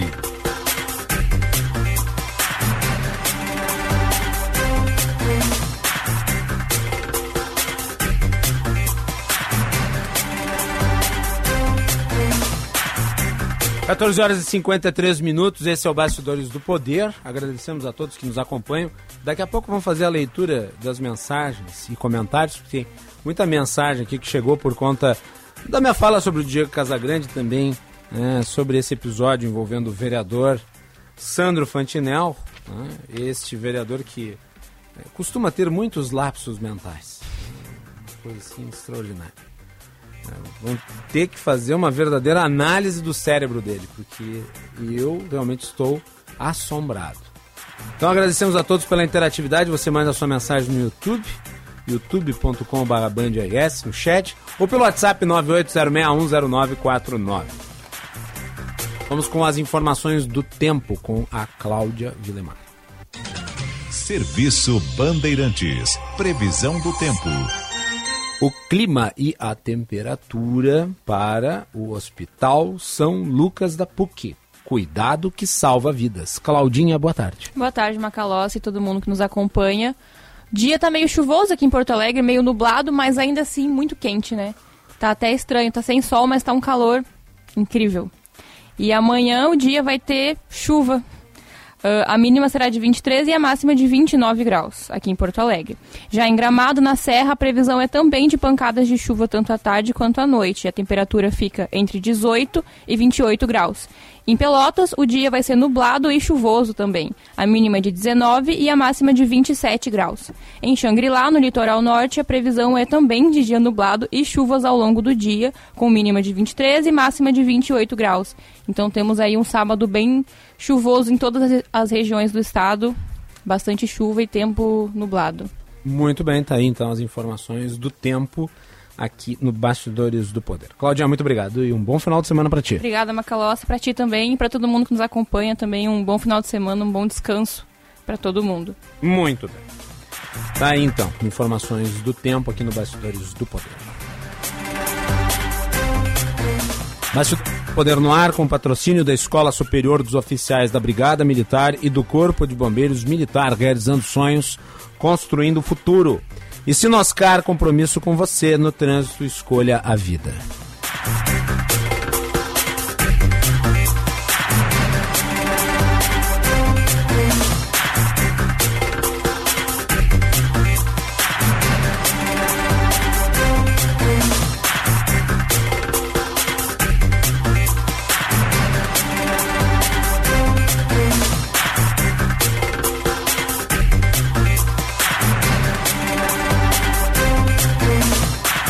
Ontem o Reinaldo Azevedo, no programa Ué da Coisa, fez uma entrevista exclusiva com o presidente Luiz Inácio Lula da Silva. Nós separamos alguns trechos das falas de Lula e vamos, a partir de agora, trazê-los aqui no programa, destacando suas respostas. Nós vamos analisar primeiro a questão econômica. Né? Lula falou sobre o abrasileiramento do preço do petróleo. No caso, né, dos combustíveis atrelados ao petróleo em dólar. A ideia do governo é fazer isso, mas daí com moeda brasileira, o real. Vamos a essa parte da entrevista de Lula, não é da coisa. Nesse caso do combustível, a decisão foi comunicada pelo ministro Fernando Haddad e pelo ministro de Minas e Energia. Tá? Por quê? Porque eu tinha dito na época de que o ex-governo, o ex-presidente, tinha feito apenas um jogo eleitoral, punindo governadores que tiveram menos dinheiro para investir na educação e para investir na saúde, para poder fazer uma bravata junto ao povo brasileiro e ganhar as eleições reduzindo o preço da gasolina. Quando ele poderia ter tomado a decisão sem precisar prejudicar o governo do Estado. Ele poderia ter tomado a decisão da mesma forma que se tomou a decisão de aumentar a gasolina, sabe, poderia se tomar a decisão de baixar o preço da gasolina. Pois bem, então nós resolvemos tomar uma medida. Ah, era para era que o reajuste fosse 69 reais, a gente fez 69 um centavos por litro 30, na, na refinaria. 69 centavos por litro, a gente resolveu fazer só 34, 34 centavos. Ou seja, a gente resolveu com que a Petrobras assumisse 13 centavos e a gente vai cobrar o imposto na exportação de petróleo cru, sabe? Para que a gente possa dotar o Estado de uma capacidade de arrecadação para pagar aquilo que o Estado, sabe, desonerou. é, é justo. Porque quando nós descobrimos o pré-sal, a gente não queria ser exportador de óleo cru. A gente queria ser exportador de derivados de petróleo. Acontece que você viu não só o dividendo que a Petrobras anunciou, mas o lucro da Petrobras. Tá? Então é, é, inacreditável que essa empresa teve um lucro de 189 bilhões, 180 e poucos bilhões, teve dividendo de 200 e poucos bilhões sabe? E muito pouco investimento. A Petrobras é uma indústria de energia, é uma indústria de petróleo. A Petrobras tem que fazer investimento para que ela possa cada vez mais descobrir novas coisas. A Petrobras deveria estar pesquisando etanol, sabe, segunda geração. A Petrobras deveria estar pesquisando biodiesel de segunda geração. A Petrobras deveria estar tentando fazer investimento na pesquisa no hidrogênio verde. Ou seja, a Petrobras é uma empresa de energia. A Petrobras é um patrimônio desse país. A Petrobras não é um patrimônio apenas das pessoas que são acionistas. E eu pergunto o seguinte: o governo, que é acionista majoritário, o governo tem que ter poder de tomar decisão. E eu vou te garantir uma coisa: você está lembrado que eu disse, nós vamos abrasileirar os preços do petróleo é que fizeram uma mudança nas empresas estatais que para indicar um diretor leva tempo e para indicar o conselho leva tempo. Nós só vamos poder, talvez, ter o controle da Petrobras em abril. Aí nós vamos discutir com mais seriedade o papel da Petrobras no desenvolvimento econômico desse país. A Petrobras não é uma empresa para vender, sabe, os seus ativos como está vendendo. Nós vendemos praticamente todos os nossos ativos no, no, no, nos estados brasileiros do Nordeste, do Centro-Oeste, no Rio de Janeiro. Você sabe que corre risco das ações da Petrobras caírem amanhã, porque Lula anuncia intervenção na Petrobras? Não, não tem intervenção, não. Tem interesses brasileiros nesse negócio, interesse do povo brasileiro. A Petrobras, se não fosse investir em pesquisa, a gente não tinha descoberto o pré-sal. Então nós temos que pensar. Aliás, esses dividendos Petrobras, parece que vocês querem deixar 6,5 bilhões para investimento. É que nós temos que pensar na Petrobras enquanto empresa, mas temos que pensar na Petrobras enquanto uma indústria, sabe, de interesse estratégico do Brasil. A gente jamais vai querer que a Petrobras tenha prejuízo. Tá aí então a fala do Lula sobre a Petrobras. E o presidente da República voltou a falar sobre taxa de juros, que foi uma polêmica aí do mês ele voltou a criticar o Banco Central e dizer que a taxa de juros no patamar atual é insustentável. Qual é a explicação de você ter juros de 3,75 num país em que a economia não está crescendo? Num país em que a economia não está crescendo? Saiu o PIB do último trimestre negativo, ou seja, portanto a economia brasileira não cresceu o ano passado. Apesar da fanfarrice do Guedes, não cresceu. Então você tem uma economia que não está crescendo, você tem o desemprego que está emprego, sabe, informal, com os trabalhadores ganhando pessimamente mal, porque a massa salarial caiu muito. Você não tem crédito, o crédito está escasseando, logo, logo nós poderemos ter uma crise de crédito. E eu queria uma explicação apenas por que, que o juro está atrás de 75. Eu até não ligo muito para essa coisa de Banco Central independente ou não independente, autônomo ou não autônomo. Eu fui presidente oito anos, o Meirelli foi presidente do Banco Central, e ele tinha autonomia. Ele tinha autonomia, mas tinha responsabilidade. A responsabilidade dele é saber o seguinte: esse país tem uma pessoa, tem uma pessoa que foi eleita para presidir o país. Mesmo assim, essa pessoa não tem autonomia. Eu tenho que prestar contas ao Congresso Nacional. Eu tenho que prestar contas à Câmara, eu tenho que prestar contas ao Senado, eu tenho que prestar contas ao Tribunal de Contas da União e tenho que prestar contas à sociedade brasileira, tenho que prestar contas aos meios de comunicação que vive toda hora cobrando. Ora, por que, que esse cidadão, que não foi eleito para nada, ele acha que ele tem o poder de decidir as coisas e ainda ah, eu vou pensar como é que eu posso ajudar o Brasil. Não, você não tem que pensar como ajudar o Brasil, você só tem que pensar como reduzir a taxa de juros para que esse país volte a ter crédito, para que a economia volte a funcionar. É isso que tem que fazer. E isso não é, não é bravata minha, porque eu também não tenho interesse em ficar brigando com o presidente do Banco Central. A única coisa que eu acho é o seguinte: esse país não pode ser refém de um único homem. Muito bem, tá então dois trechos eh, das declarações de Lula ontem, entrevista coisa para o jornalista Reinaldo Azevedo. E vamos falar sobre economia na sequência aqui. Nosso entrevistado é o Felipe Salto, atualmente economista-chefe da Warren Renascença.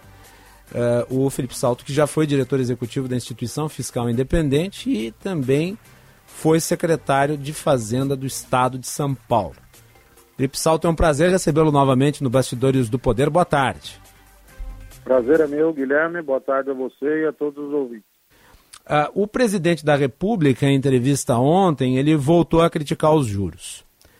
Eu lembro de uma entrevista que o senhor concedeu não faz muito tempo, ainda no, digamos, momento mais tenso dessas críticas de Lula ao Banco Central. O senhor disse que o Banco Central é solução e não problema. Uh, como é que o senhor tem visto uh, as sinalizações do Banco Central e agora essa medida, eu vi um artigo elogioso do senhor no Estado de São Paulo em relação à conduta do ministro Fernando Haddad, principalmente em relação a essa desoneração dos combustíveis, que impactou nos cofres tanto dos estados quanto da União, e me parece no sentido até de é, buscar, junto ao Banco Central, alguma diminuição na taxa de juros no curto prazo. O senhor vê isso com bons olhos? Olha, primeiro dizer que a minha coluna na semana no Estadão de fato, como você disse, eu registrei a importância dessa medida da remuneração dos combustíveis, a saber, da gasolina e do etanol, porque ela vai produzir um volume de arrecadação em torno de 20 bilhões. Isso significa que não é o valor que se esperava, de quase 30 bi, mas junto disso veio um imposto temporário sobre exportações de petróleo que deve colaborar com algo como 8 ou 9 bilhões. Então, do ponto de vista fiscal, é uma vitória do ministro da Fazenda, Fernando Haddad, que deve ser reconhecido. E não é uma vitória em si. Ela representa algo que pode dar força ao Ministério da Fazenda para defender a proposta do novo arcabouço fiscal, as regras que vão balizar o comportamento dos gastos, das receitas e da dívida em relação ao PIB, ao Produto Interno Bruto, ao longo dos próximos anos. Então, foi uma vitória da ala econômica, é evidente que existem essas fricções entre a ala política econômica. Nisso, a entrevista do presidente Lula, que vocês agora retransmitiram, né, alguns uhum. trechos, Sim. foi bastante interessante né, para a gente entender que, de fato, sempre acontece isso. Você tem um ministro ou outro, ou o próprio presidente, que tem as suas observações, suas colocações sobre a economia. O que precisa avaliar é separar esses ruídos, sinalizações, do que efetivamente está acontecendo, das decisões, das decisões que estão sendo tomadas. Sim, o, o, presidente da República, aliás, nessa entrevista ao Reinaldo ontem na Band News, a nossa rádio co-irmã, é, ele disse que ele não tem esse fetiche do Banco Central independente, autônomo, é, mas ele, tá, ele está fazendo uma pressão política e, e é parte das suas funções, né? fazer né, a avaliação da situação do país de um ponto de vista político. Ele é né, essencialmente um político. Eh, daí eu lhe pergunto, eh, Felipe, indo para né, o nó górdio da questão, É, e ele perguntou ontem e ressaltou isso e falou sobre o patamar da taxa de juros e criou-se uma discussão muito grande no país a respeito sobre a viabilidade de redução da taxa de juros. O senhor acredita que com essa ação do governo de reonerar, o senhor que elogiou essa ação, de reonerar os combustíveis, cria-se algum tipo de é, fato novo que possibilite pelo menos uma, uma redução pontual da taxa de juros? Ou, ou ela está no patamar que tem que ficar? Eu entendo que o Banco Central tem todas as condições de fazer essa avaliação, porque, para quem está nos ouvindo saber, nós temos no Brasil um sistema que é chamado regime de metas da inflação, que vem desde 1999, uhum. em que o Banco Central sempre teve autonomia operacional, e essa autonomia operacional foi cristalizada numa lei recente que ajuda a dar peso para esse tipo de institucionalização do processo de decisão da taxa de juros, enfim, da política monetária. O Conselho de Política Monetária, o COPOM, que é formado pelos diretores e pelo presidente do Banco Central, é que decide, a partir da avaliação técnica, dos dados de conjuntura, dos cenários, inclusive do cenário internacional, onde deve colocar a chamada meta para, para a Selic, né? que não é o juro propriamente dito, mas é a meta em torno da qual os juros do, do mercado, daqueles é, juros praticados nos títulos transacionados pelo mercado, vai precisar orbitar para que a meta de inflação seja cumprida. Então, eu entendo que se o fiscal melhora, se o lado fiscal das contas públicas melhora, então há mais espaço para você ter uma política de juros melhor, quer dizer, juros mais baixos. Sim. Claro que existem outros fatores a, a comandar também esse processo, né? A própria taxa de câmbio, as decisões, por exemplo, do Banco Central norte-americano, que afetam os fluxos de recursos de dólares para todo o mundo, né, e podem afetar também a inflação doméstica, mas o fato é que se tiver uma situação fiscal melhor e uma perspectiva de uma situação fiscal melhor, então isso ajuda a ter juros mais baixos. Por quê? Porque o mercado percebe que a inflação vai ficar mais bem controlada, que pode ficar no patamar mais baixo nos próximos 12 meses, 24 meses, e isso permite ao Banco Central sancionar taxas de juros mais baixas. Então é uma decisão que cabe ao Banco Central e óbvio que apenas a reoneração não é o sinal fiscal que se espera. A reoneração e a nova regra fiscal, principalmente, é que vão ser juntas, né? É, sinais mais contundentes. Por isso que no mercado, na sociedade como um todo, espera-se que o teto de gastos, né, que de fato foi bastante modificado nos últimos anos, ele seja então substituído por um conjunto de regras ou uma regra fiscal que seja capaz de dar essa resposta. E aí sim, maior segurança para o Banco Central avançar em relação a uma redução uhum. do atual patamar de juros de 13,75. É, me parece que as coisas caminham para que se construa né, essa condição necessária para tanto. O senhor mencionou aí o arcabouço fiscal e tem se falado muito, se especulado muito em relação a ele. Uh, o senhor teve uma, uma recente reunião com o ministro da Fazenda, o Fernando Haddad. É, em declaração, o senhor disse que o, o Haddad entregará uma regra fiscal com controle de gastos e trajetória de dívida, portanto, um arcabouço fiscal que seria considerado consistente, por assim dizer. Aí eu vou lhe fazer uma pergunta de bastidores, o senhor sinta-se à vontade para responder ou não. O senhor teve acesso a alguma minuto, ou alguma ideia geral do que, que seria esse arcabouço, Salto? Olha, é, primeiro que é, registrar a abertura ao diálogo do ministro Fernando Haddad e da sua equipe. Né? Eu aqui na condição de economista-chefe da Warren Rena, que é uma corretora, etc., solicitei uma audiência para levar a ele uma proposta que eu tinha formulado no ano passado, a título de colaboração ao debate.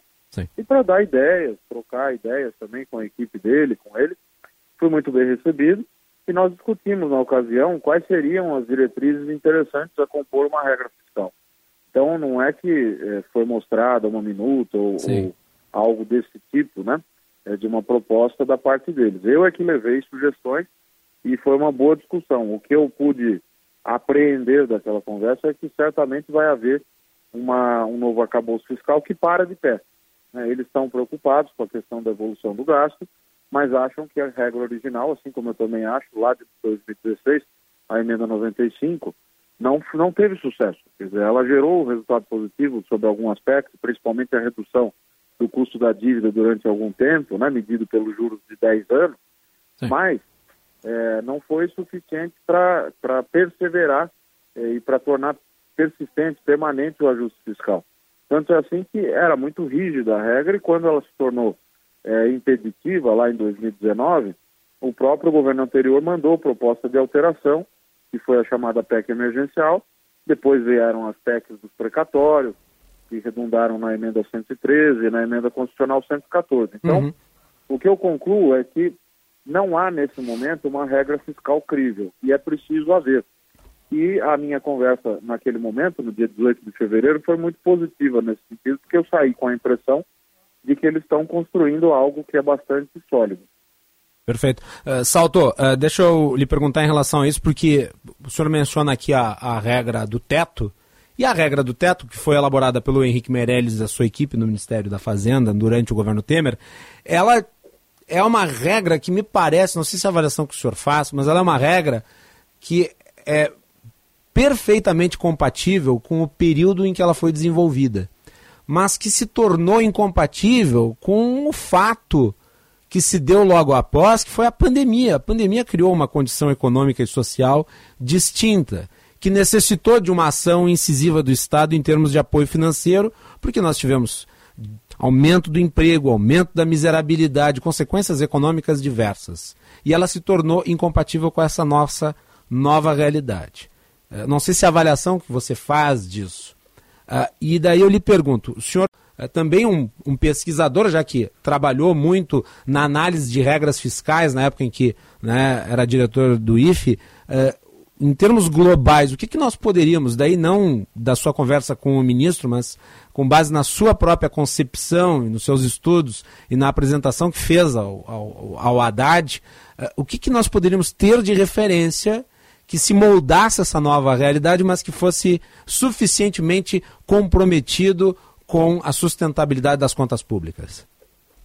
Bom, primeiro que eu acho que a regra do teto já nasceu com muitos problemas. Eu tenho um artigo publicado na revista Conjuntura Econômica da FGV, em parceria com o José Roberto Afonso, lá em 2016, que nós mostrávamos que o teto era importante pelo controle da despesa, mas que aquele desenho ia dar problema, porque ele era extremamente rígido, não tinha válvula de escape uhum. e não tinha o plano B.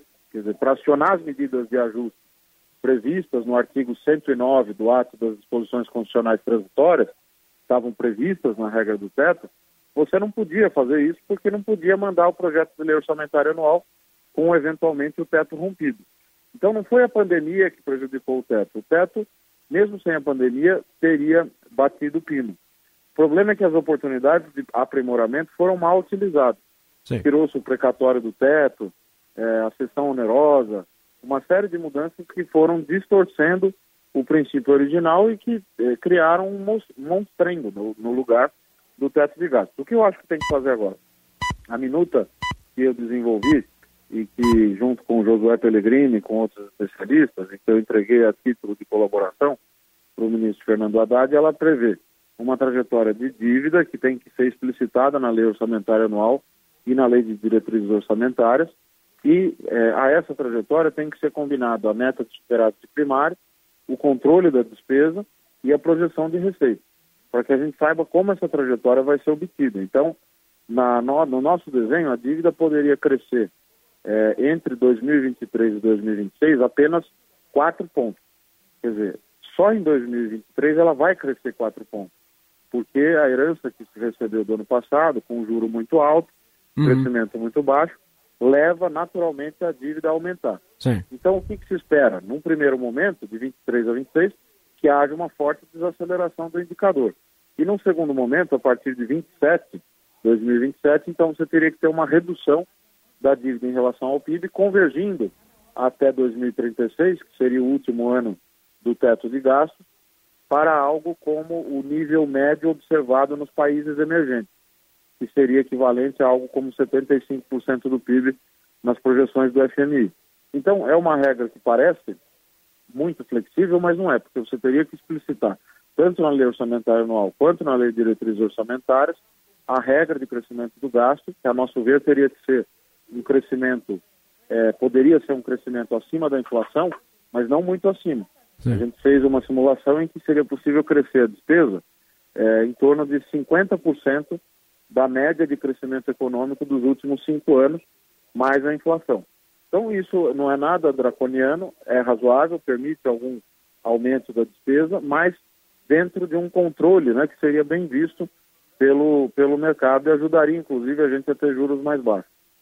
Perfeito. Felipe, uma última pergunta. Eu sei que tem outros compromissos, também não quero aqui abusar do seu tempo, mas não posso deixar de lhe questionar, porque, afinal de contas, o presidente falou da maior estatal brasileira, falou sobre a Petrobras, há essa questão toda envolvendo os combustíveis, eles pesam no bolso dos consumidores, principalmente na classe média.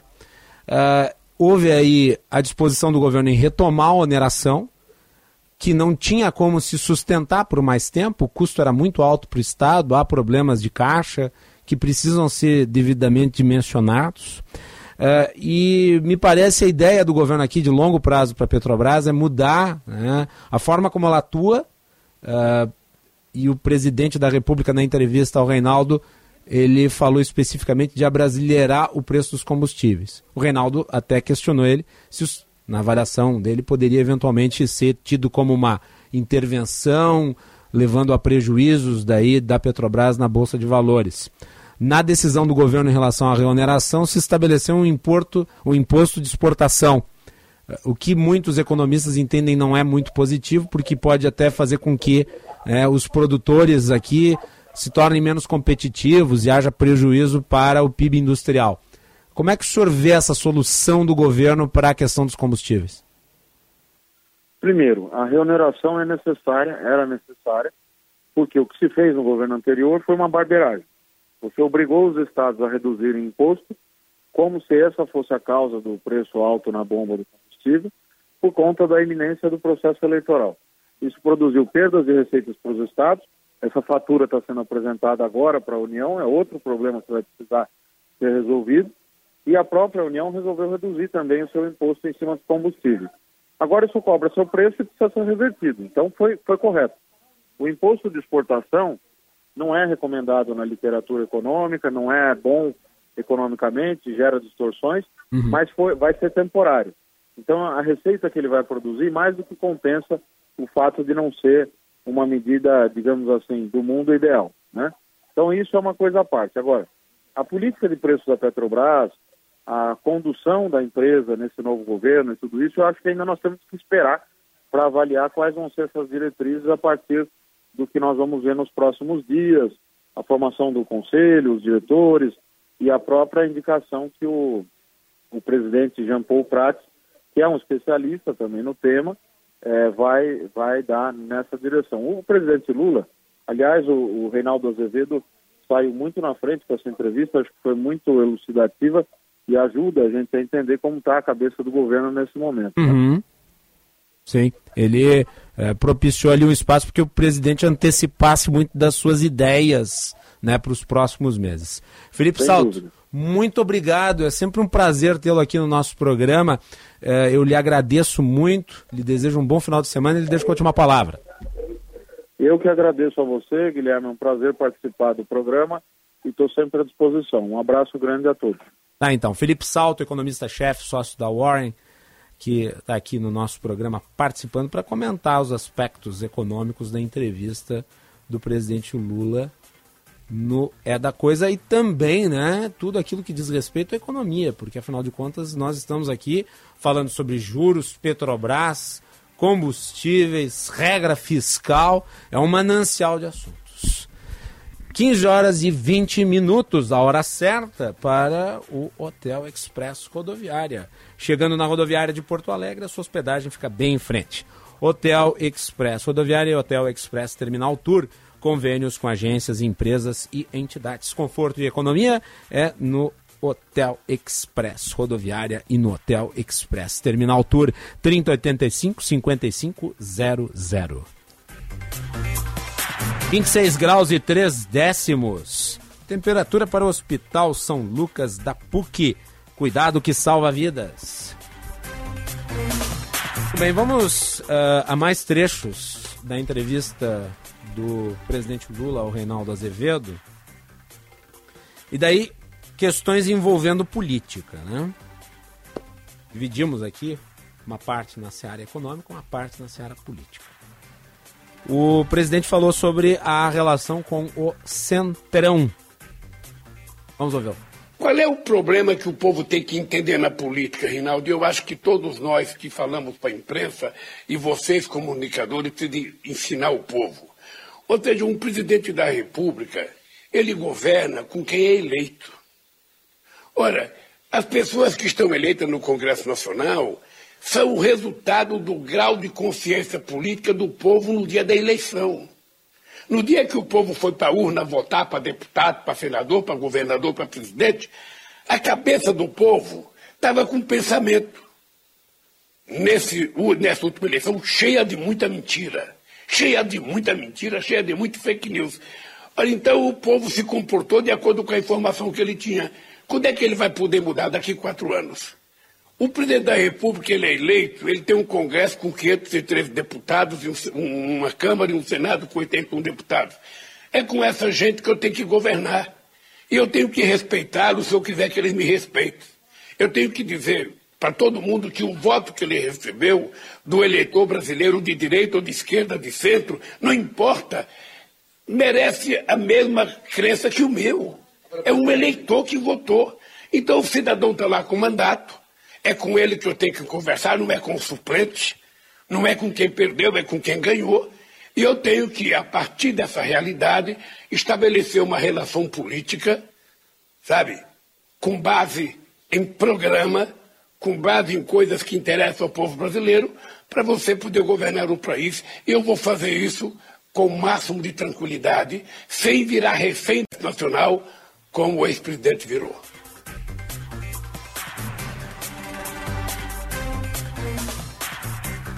Por último, né, o Lula, por último não, por penúltimo, Lula falou sobre lista tríplice para a Procuradoria-Geral da República.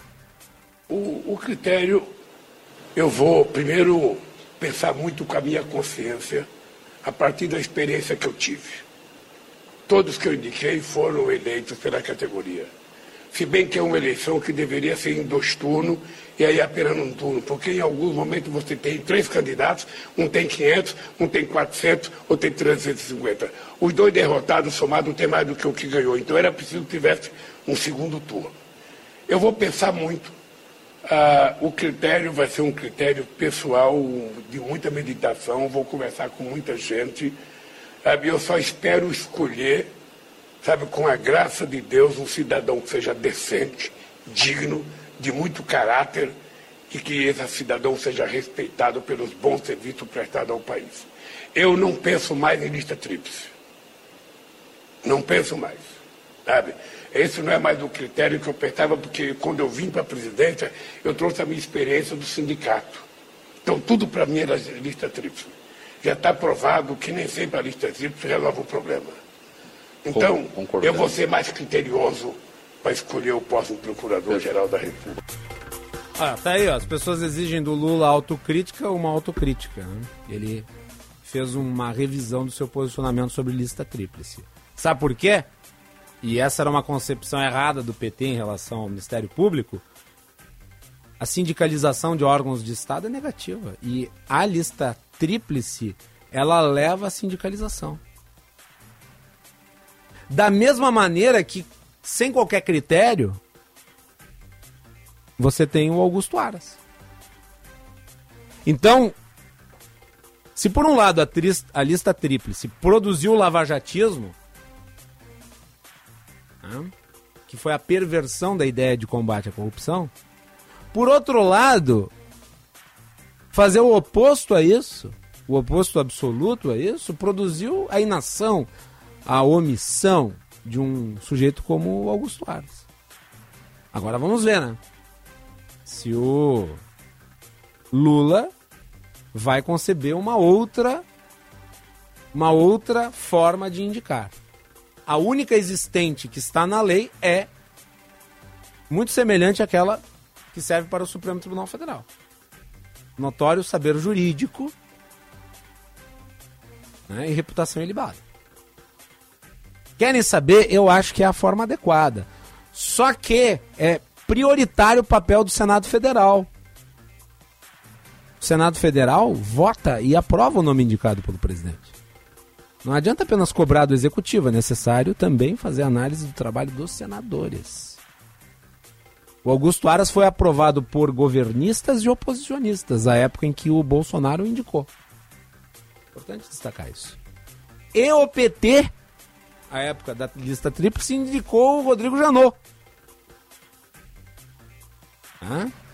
Então nós temos que fazer uma análise né, sobre o papel da PGR, a forma de indicação, tudo isso tem que ser debatido.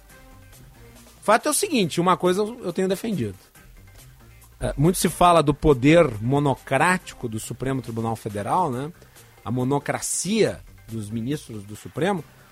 É, as decisões monocráticas no Supremo, elas sempre passam pelo plenário. Portanto, apesar de os ministros terem uma prerrogativa monocrática, existe o pleno como uma instância né, que revisa decisões individuais. Isso não ocorre na PGR. Na PGR não há uma instância superior à decisão do Procurador-Geral da República. Ele tem um monocratismo supremo. Eu acho que isso também deveria ser revisto. O Lula não chegou a falar sobre isso, mas eu acho que é um tema que precisa ser devidamente analisado. Muito bem, por fim, agora sim, por fim, né, o Lula falou sobre os seus ministros problemas. Juscelino Filho e a Daniela do Vaguinho. Eu tentei essa semana conversar com o Juscelino. O ministro Juscelino está viajando, está no exterior, a serviço do Ministério, discutindo no encontro de telecomunicações. Eu já pedi para o ministro Rui Costa sabe, convocar ele para segunda-feira para a gente ter uma conversa, porque ele tem direito de provar sua inocência. Mas se ele não conseguir provar sua inocência, ele não pode ficar no governo.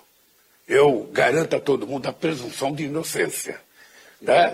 A Daniela é diferente. A Daniela, você pega uma fotografia de alguém em cima de um caminhão com ela em cima do palanque, você não pode condenar uma pessoa porque está em cima do palanque com alguém indesejável. Eu lembro o tempo que a imprensa corria atrás de mim para tirar uma foto com o Nilton Cardoso, que era candidato ao senador tá, por Minas Gerais. Eu chegava no palanque, estava o Nilton Cardoso, ele encostando perto de mim. Eu ficava dando volta no palanque para não tirar foto com ele. E alguém queria tirar a foto para mostrar Lula junto com o Nilton Por enquanto, Cardoso. o senhor está convencido de que essa proximidade não é maior do que Por isso? enquanto, eu acho que não é maior do que isso. Eu acho que não é maior do Aparecendo evidência de que que É, seja. e- e- e- se, se aparecer evidência que seja, sairá do governo. Sairá do governo. Veja, eu dei uma gratidão pela Daniela, porque a Daniela foi a única prefeita da Baixada, a única deputada da Baixada Fluminense que me apoiou de verdade, ela e uma dela, e pagaram um preço muito caro ao governo anterior. Pelo fato de ter apoiado, perseguição, xingamento na porta de casa, ele teve que mudar até de cidade para dormir, sabe? Então eu tenho que ter esse respeito, essa consideração. Mas se ela provar que ela tem ligação, ou seja, se ficar provado, obviamente que eu tenho certeza que ela não tem. Ela sairia do governo. E o Juscelino a mesma coisa e para qualquer um outro. Todo mundo que for acusado de alguma coisa tem o direito de provar sua inocência. Sabe, se ele for inocente, ele ficará no governo. Se ele for culpado, ele sairá do governo.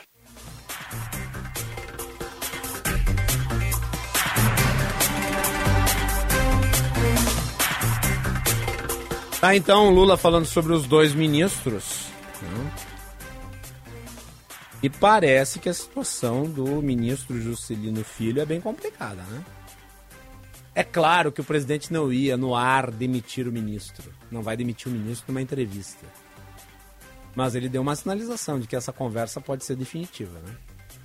Quanto a Daniela do Vaguinho, ela parece mais tranquila, mas eu não teria essa postura e me parece, na entrevista, o Lula de ser muito agradecido a ela, que tenha sido apenas uma fotografia em cima de um palanque. Não. Havia uma campanha sendo feita né? Ah, e o, o miliciano em questão estava cumprindo pena. É necessário lembrar isso. né? Voltamos.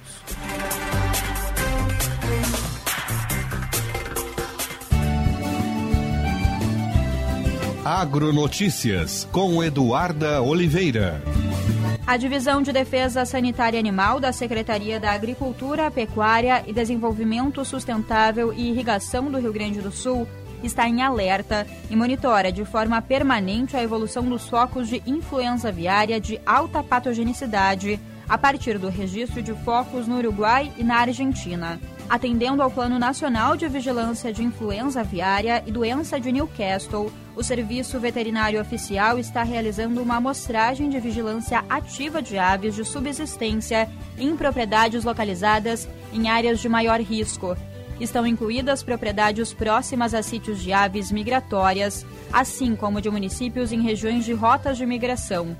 Todas as amostras coletadas até o momento foram negativas nos testes laboratoriais e também realizou recentemente a fiscalização de 347 granjas com avaliação clínico-epidemiológica dos lotes e colheita de amostras. Não houve detecção viral em nenhuma amostra coletada. As ações incluem ainda fiscalização em estabelecimentos de venda de aves vivas, comunicação de risco e educação sanitária nos municípios, palestras técnicas orientando os produtores quanto às medidas de prevenção e a importância da notificação, vigilância em parques comunitários e atendimento de toda e qualquer notificação de caso suspeito. Agronotícias. Oferecimento Senar RS. Vamos juntos pelo seu crescimento. Faz tempo que eu me dedico ao meu pedaço de chão, trabalhando sob o sol e a chuva cultivando a terra, cuidando dos animais e aprendendo sempre. Meu pai chega cedinho para lida no campo. Foi com ele que eu aprendi o valor do trabalho e como é importante buscar conhecimento. Quando eu for adulto, eu quero ser como a minha mãe e o meu avô. Senar, geração após geração, vamos juntos pelo seu crescimento. Na Claro, é você que faz seu multi. Por exemplo, eu fiz meu internet móvel de 25 GB no Claro Controle, para poder postar foto e vídeo onde eu estiver. Escolhi também internet com fibra Claro Net Virtua, de 500 MB, para eu poder assistir meus streamings sem travar. E ainda vem com Globoplay incluso para curtir o BBB. Tudo por apenas R$ 179,90 por mês. Vem pra Claro e faça seu multi. Acesse claro.com.br barra verão ou ligue 0800 720 1234. Claro, você merece o novo. Atenção, fique atento. Beba água pura, muita água, livre de vírus e bactérias. Água sem cheiro, sem gosto, com importantes sais minerais, ideal para a sua saúde e de sua família. Purificadores e mineralizadores de água natural, gelada e alcalina, com ou sem ozônio é na WaterSul. Ligue o WaterSul 3231 4567. WaterSul. Atenção total ao cliente 3231 4567. Visite o nosso site www.watersul.com.br. Esponqueado Chevrolet é conhecida como a revenda que não perde negócio. Aqui nós temos as melhores condições para você comprar seu carro zero quilômetro. E agora com o lançamento mais esperado do ano, a nova Chevrolet Montana. Contamos também com uma infraestrutura completa, serviços de oficina, acessórios, peças originais e seminovos multimarcas, com até dois anos de garantia. Esponqueado Chevrolet, a revenda que não perde negócio. Use o cinto de segurança. Chegando no aeroporto de Porto Alegre, sua hospedagem fica a 5 minutos de distância, com transfer cortesia. Basta ligar 3022 2020. Hotel Express e Hotel Expressinho Aeroporto. Apartamentos renovados, com higienização cuidadosa, café cortesia bem cedinho e amplo estacionamento. Conforto e economia é no Hotel Express e Hotel Expressinho Aeroporto. Ligue 3022 2020.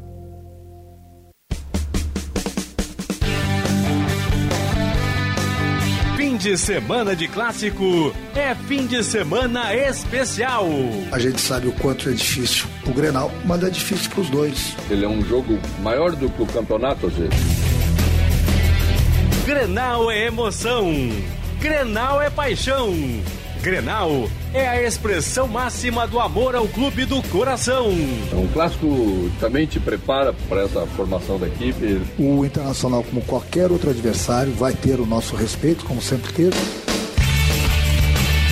Grenal 438. Neste domingo, às 8 da noite, aqui na Rádio Bandeirantes. Jornada Esportiva. Parceria. Talco Pó Pelotense. Banrisul. KTO.com. Sinoscar. E Sanar Farmácias. Bandeirantes. Fechada com você. Fechada com a verdade. Você está ouvindo Bastidores, do, poder, na Rádio Bandeirantes. Com Guilherme Macalossi. 15 horas e 36 minutos. Este é o Bastidores do Poder com o patrocínio de Sinoscar, compromisso com você no trânsito Escolha a Vida. Da Escola Superior dos Oficiais da Brigada Militar e do Corpo de Bombeiros Militar, realizando sonhos, construindo o futuro. Temperatura de 26 graus e um décimo. A temperatura para o Hospital São Lucas da PUC. Cuidado que salva vidas. 15h37, a hora certa para o Hotel Express Rodoviária. Conforto e economia é no Hotel Express Rodoviária. Ligue 3085 5500. Você nos acompanha pelo sinal FM 94.9 em todo o Rio Grande do Sul, pelo nosso aplicativo Band Rádios e Band Play e pelo nosso canal no YouTube youtube.com/bandrs. Muito bem, nós vamos conversar agora com o deputado federal Newton Cardoso Júnior, que faz parte, integra o grupo de trabalho formado para analisar a proposta de reforma tributária. Deputado, bem-vindo, boa tarde. Boa tarde, Guilherme, boa tarde aos ouvintes da Rádio Bandeirantes, de todo o Rio Grande do Sul, de todo o Brasil, acompanhando agora a nossa conversa. Deputado, nós vamos falar de reforma tributária, mas eu não vou deixar de lhe fazer essa pergunta, porque a mim chamou a atenção. Ontem o presidente da República deu uma entrevista, ele fez uma referência nada lisonjeira a quem, creio eu, seja o seu pai. Como é que o senhor encara essa declaração do Lula, que me pareceu bastante gratuita, diga-se? Olha, Guilherme, a sua voz está um pouquinho baixa para mim, vou tentar fazer um esforço aqui para te ouvir melhor. O senhor ouviu? Mas é, você falou do, a respeito de um, um, comentário do presidente da República hoje, né? Sim, ele comentou ontem na entrevista da Coisa e me chamou a atenção o fato de ele fazer uma referência nada lisonjeira ao seu pai ontem, gratuitamente.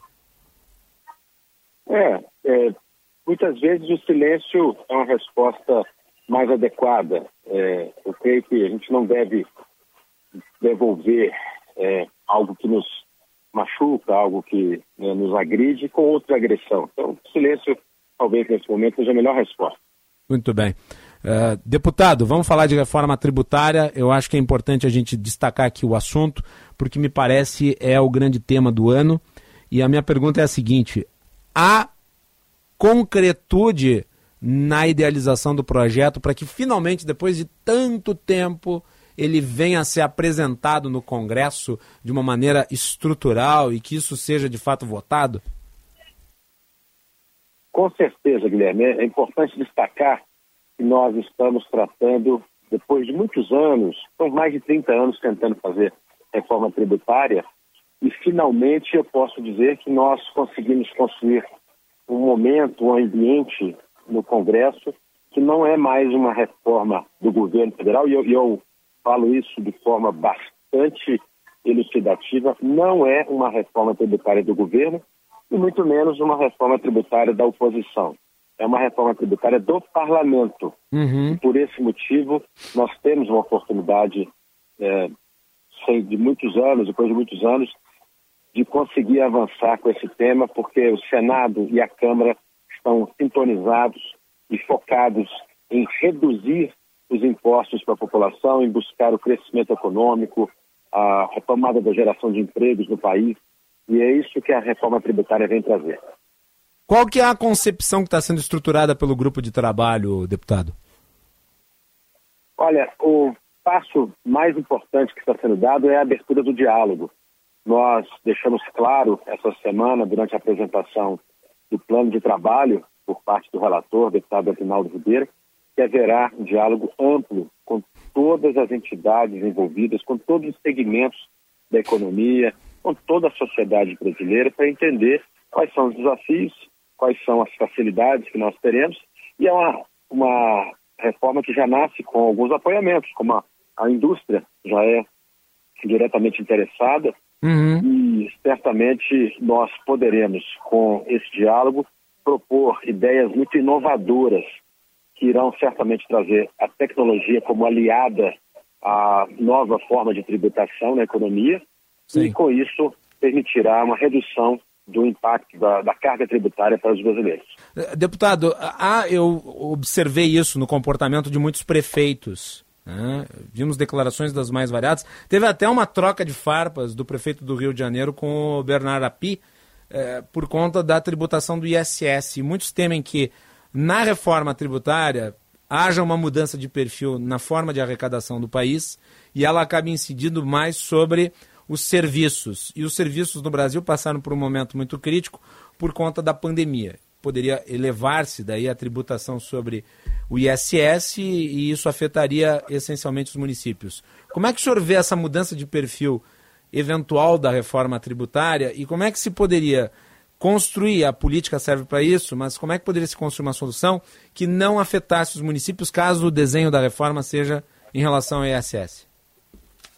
Muito bem, são, são duas partes na resposta é, dessa questão que você apresenta. Primeiro, tratamento, o tratamento com os municípios. Uh, os municípios é, são o nosso ponto focal. Nós deixamos claro que os municípios não podem ser afetados, a não ser positivamente, hum. com a votação da reforma tributária. Portanto, se nós apresentarmos um texto, será um texto que trará benefícios à arrecadação dos municípios brasileiros. E aí é importante dizer que quando o setor de serviços comenta e, de, e cria preocupação em relação a não só ao ISS, mas ao próprio processo de arrecadação hoje a partir desse segmento, nós eh, precisamos também deixar claro que para muita gente falta o entendimento, falta a compreensão do, do, que será a reforma, de como ela se dará.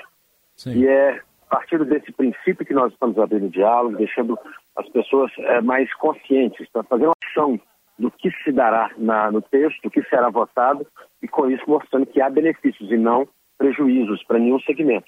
O setor de serviços, hoje, é um setor que poderá ser beneficiado por conta de algumas questões como créditos tributários que ele não recebe e poderá passar a receber a partir da reforma. Sim. E, além disso, o crescimento econômico que se dará a partir da desoneração do, da burocracia, da redução das obrigações acessórias, entre outras ações, que promoverá grande crescimento econômico, causará a expansão da arrecadação naturalmente. Então, caso algum setor venha a sofrer uma queda de arrecadação no município, ele vai crescer pelo crescimento da economia. Então, o processo se dá de forma é, virtuosa nesse momento. E os municípios, como são o nosso ponto focal, serão muito ouvidos e, certamente, com a mudança para um, um tributo no formato do IVA, uhum. permitirá que os municípios tenham acesso à arrecadação sobre fatos geradores que hoje eles não acessam. Então, vai ampliar a base arrecadatória do município em geral. Eh, deputado, uma última pergunta, porque eu sei que o senhor tem agenda, tem outros compromissos, uh, diz respeito às declarações agora de hoje do Bernardo Api, que é o secretário extraordinário da reforma tributária no Ministério da Fazenda. Ele falou que as duas propostas de reforma tributária em tramitação no Congresso, que são as emendas 45 e 110, elas se aproximaram né, e que, conforme as mais recentes versões de seus relatórios, têm a capacidade de entregar mudanças de maneira a resolver a maioria dos problemas atuais do sistema tributário. Qual que é a perspectiva de união dessas duas propostas numa só? Certamente, nós partimos do pressuposto no grupo de trabalho que o que vai sair é um resumo das duas. Isso, é, isso está certo. É, de fato, o Bernardo aqui está correto. Agora, qual será o modelo tributário depende muito da escolha do plenário, da maioria dos colegas, uhum. e isso também passa mais uma vez, por uma questão de compreensão. Com, a, com o estado atual da tecnologia, dos, do, do, formato de arrecadação que nós pretendemos propor no texto, é, fará pouca diferença para quem paga, seja num sistema dual ou seja no sistema mono, como um, um único tributo IVA, né, reunindo Sim. os cinco tributos ISS, ICMS, PIS/COFINS e IPI, ou no sistema dual que cria o TBS e o IBS, sendo que o, o IBS ficaria para os estados e municípios e o CBS para o federal. É, vai haver pouca diferença, a não ser o sentimento né, de controle direto sobre a arrecadação, e com a tecnologia não vai fazer muita diferença, a não ser para arrecadação. Sim. E isso a gente quer contrapor, mostrando simplicidade. Eu, particularmente, prefiro, como membro do GT, vou, e vou trabalhar nessa visão, eu prefiro simplicidade para o contribuinte. O contribuinte, se puder pagar apenas uma guia, puder fazer apenas uma operação é, do ponto de vista fiscal, é melhor do que fazer duas, é melhor do que fazer cinco hoje, é melhor do que fazer uma para cada estado, quando se pensa em empresas médias e grandes que vendem hoje para um sistema tributário para cada estado da nação, quiçá também um sistema tributário para cada município brasileiro no que tange o ISS. Portanto, eu entendo que deverá sair da, do trabalho que nós estamos elaborando até o final desse semestre, até o final do prazo é, legal da nossa, do nosso GT, um texto consolidado que é um resumo das duas PECs. Então a informação do, do secretário é correta, haverá aí uma, uma junção das duas num projeto que seja coeso. Com certeza, essa que é a nossa missão, é trazer uma solução que atenda a demanda da, da parte da arrecadação, porque nós estamos falando aqui de quase é, um pouco mais de um trilhão de reais de arrecadação potencial desses cinco tributos no atual nível de arrecadação e podendo expandir, o que significa que é uma parcela muito significativa da arrecadação tributária brasileira. Então, é muita responsabilidade que nós temos no processo de escolha do formato, mas temos grandes aliados, como boas mentes pensantes, temos é, um grupo de trabalho coeso focado em usar as ferramentas mais modernas possíveis, tanto legais quanto tecnológicas, para permitir que a sociedade tenha acesso a um regime tributário moderno, eficaz, que performa e que traz benefício da redução tributária, crescimento econômico, simplificação, geração de empregos e que isso permita que o Brasil cresça e, consequentemente, a arrecadação vai crescer. Deputado Newton Cardoso Júnior, muito obrigado pela participação aqui no Bastidores do Poder. Bom trabalho aí, os nossos microfones ficam à disposição. Eu que agradeço, Guilherme. Um bom trabalho aí à Rádio Bandeirantes. Sempre uma alegria poder falar com vocês. É, sucesso aí nas suas discussões e contem conosco à frente da reforma tributária. Obrigado pela disponibilidade aí em atender ao nosso convite. Um bom trabalho para o senhor, um bom final Prazer, de semana, sempre, deputado. Viu? Obrigado. Deputado Newton Cardoso Júnior, deputado federal do MDB. E aqui a produção, o Juan tava, né? A gente discutiu a pauta do programa, o tema reforma tributária é cada vez mais importante, e o Juan conseguiu aí colocar no programa o deputado Newton Cardoso Júnior e casou do Newton Cardoso Júnior né, ser filho de uma pessoa a quem o presidente fez uma referência no mínimo desairosa. Eu não costumo sair da pauta, eu gosto de seguir a pauta, o tema é esse, a gente fala sobre isso. Mas dada né, a, a fala do presidente, eu não podia deixar de questionar o filho do Newton Cardoso sobre a manifestação de Lula sobre o pai dele. Então, abrimos com isso. Voltamos com a interatividade e as informações do trânsito. Na Claro, é você que faz seu multi. Por exemplo, eu fiz meu multi com internet móvel de 25 GB no Claro Controle, para poder postar foto e vídeo onde eu estiver. Escolhi também internet com fibra Claro Net Virtua de 500 MB, para eu poder assistir meus streamings sem travar. E ainda vem com Globoplay incluso para curtir o BBB. Tudo por apenas R$ 179,90 por mês. Vem para Claro e faça seu multi. Acesse claro.com.br/verão ou ligue 0800 720 1234. Claro você merece o novo. Summer Drive Sinoscar, o clima ideal para garantir seu seminovo. Tracker com entrada de apenas 39 mil e Onix com parcelas a partir de 990. Você ainda encontra Equinox a pronta entrega e S10 com desconto de 30 mil. Sinoscar, compromisso com você. No trânsito, escolha a vida.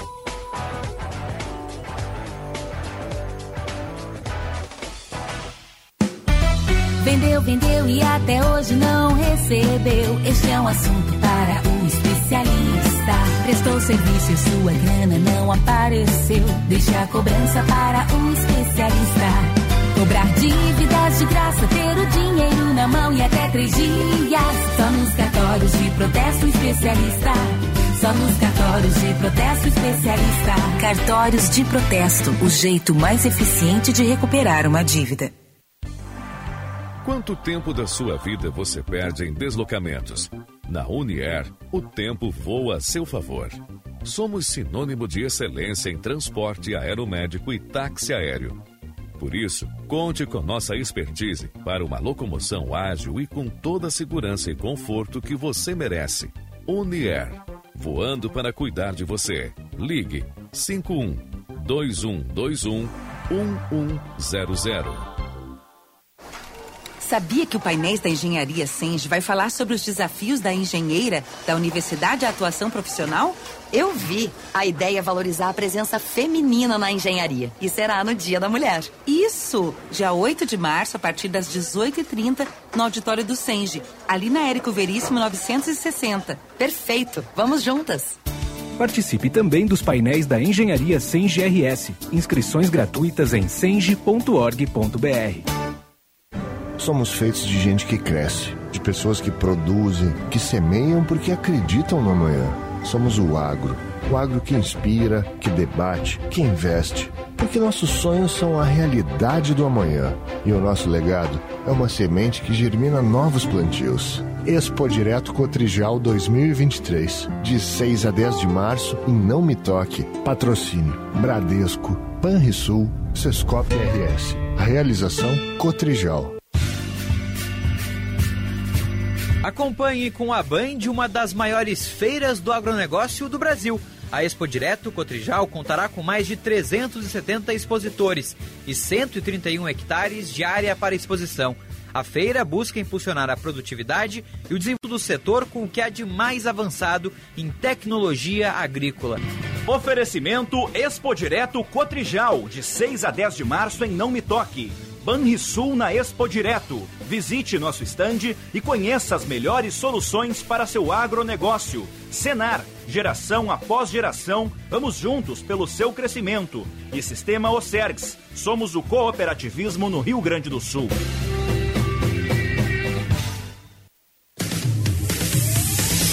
Você está ouvindo Bastidores, Bastidores do, poder, do Poder na Rádio Bandeirantes com Guilherme Macalossi. Muito bem, vamos com o Fabiano Brasil, porque hoje tem 60 minutos aqui na Band. E aí, Fabiano, tudo bem? Tudo bem, Macalossi? Boa tarde para você, os ouvintes da Band. Estava ouvindo atentamente a entrevista com o deputado, bastante interessante. Obrigado. E realmente, né, um tema que é extremamente atual, sem dúvida alguma, que é a questão da reforma tributária e, e tudo isso que vem gerando né, dentro eh, da economia do nosso país. Parabéns, muito bom, viu? Muito obrigado. Macalossi? Agradeço o prestígio, Fabiano. É, e a pauta da noite, qual que vai ser? O Bastidores do Poder. Hoje, nos nossos 60 minutos, a partir das 8 da noite, aqui na Band, eu recebo a presença do doutor Armando Perim, presidente da Comissão de Ética do Governo do Estado do Rio Grande do Sul, profundo conhecedor dos municípios aqui do nosso estado. E o nosso assunto com ele é principalmente as questões da estiagem. É claro que também vamos abordar outros assuntos eh, relacionados às governanças de municípios aqui do estado e abordando principalmente soluções da questão da estiagem.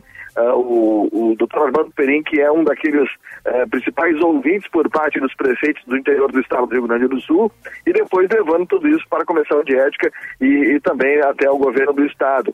Ele fala muito sobre essa questão da estiagem, sobre a, a prevenção disso para os próximos anos, e também fala sobre a governança dos municípios em um ano sem eleição, entretanto, um ano que já começa uma projeção para 2024, onde teremos eleições municipais. Um bate-papo bastante interessante com o doutor Armando Perim, que é uma das maiores autoridades ligadas ao municipalismo gaúcho aqui no Rio Grande eh, do Sul, é um, profundo entendedor do municipalismo e que vai realmente passar muita coisa boa pra gente hoje, nos nossos 60 minutos, a partir das 8 da noite, aqui na Band, Macalossi.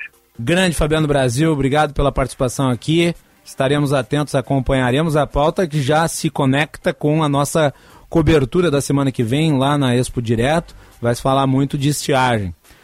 Isso aí, Fabiano. Sim. Bom final de semana para ti, um bom programa à noite.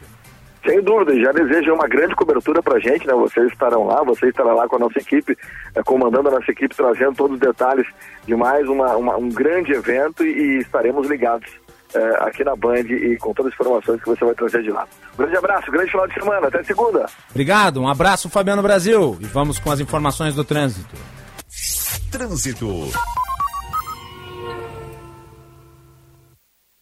Com Juliana Bruni. até 10 parcelas do seu FGTS no Mercantil. É rápido e fácil. Você faz tudo online e recebe em até uma hora. Anota aí, fgts.mercantil.com.br. Boa tarde, Macalossi, a todos os ouvintes dos Bastidores do Poder. Atenção para quem segue agora pela BR-116, porque tem um trecho que está bem complicado, viu? Isso na altura do cruzamento com o viaduto da João Correia até a Charlau, isso nos dois sentidos, viu? Na altura de São Leopoldo. A boa notícia para quem segue em direção a Novo Hamburgo é que o trânsito está fluindo bem, assim como na altura de Canoas, Esteio e Sapucaia do Sul. As saídas e as chegadas a Porto Alegre agora também estão rodando bem, tanto pela Castelo Branco, pela Zaida Jarros da região do aeroporto, ou ainda pela CIS Brasil. No Mercantil, você antecipa até 10 parcelas do seu FGTS. Receba direto na sua conta em até uma hora, mesmo se não for cliente, em fgts.mercantil.com.br. Macalossi. Obrigado, Juliana. Obrigado a todos que mandaram mensagens aqui pelo tempo. Já estouramos um minuto aqui. A Michelle Silva já está em cima para a gente passar para atualidades esportivas. Não vai dar tempo de ler, mas agradecemos a todos que interagem. Segunda-feira estamos lá em Não Me Toque com a Expo Direto. Fiquem ligados. Boa tarde a todos, bom final de semana. Você ouviu Bastidores, Bastidores do, poder, do Poder na Rádio Bandeirantes com Guilherme Macalossi.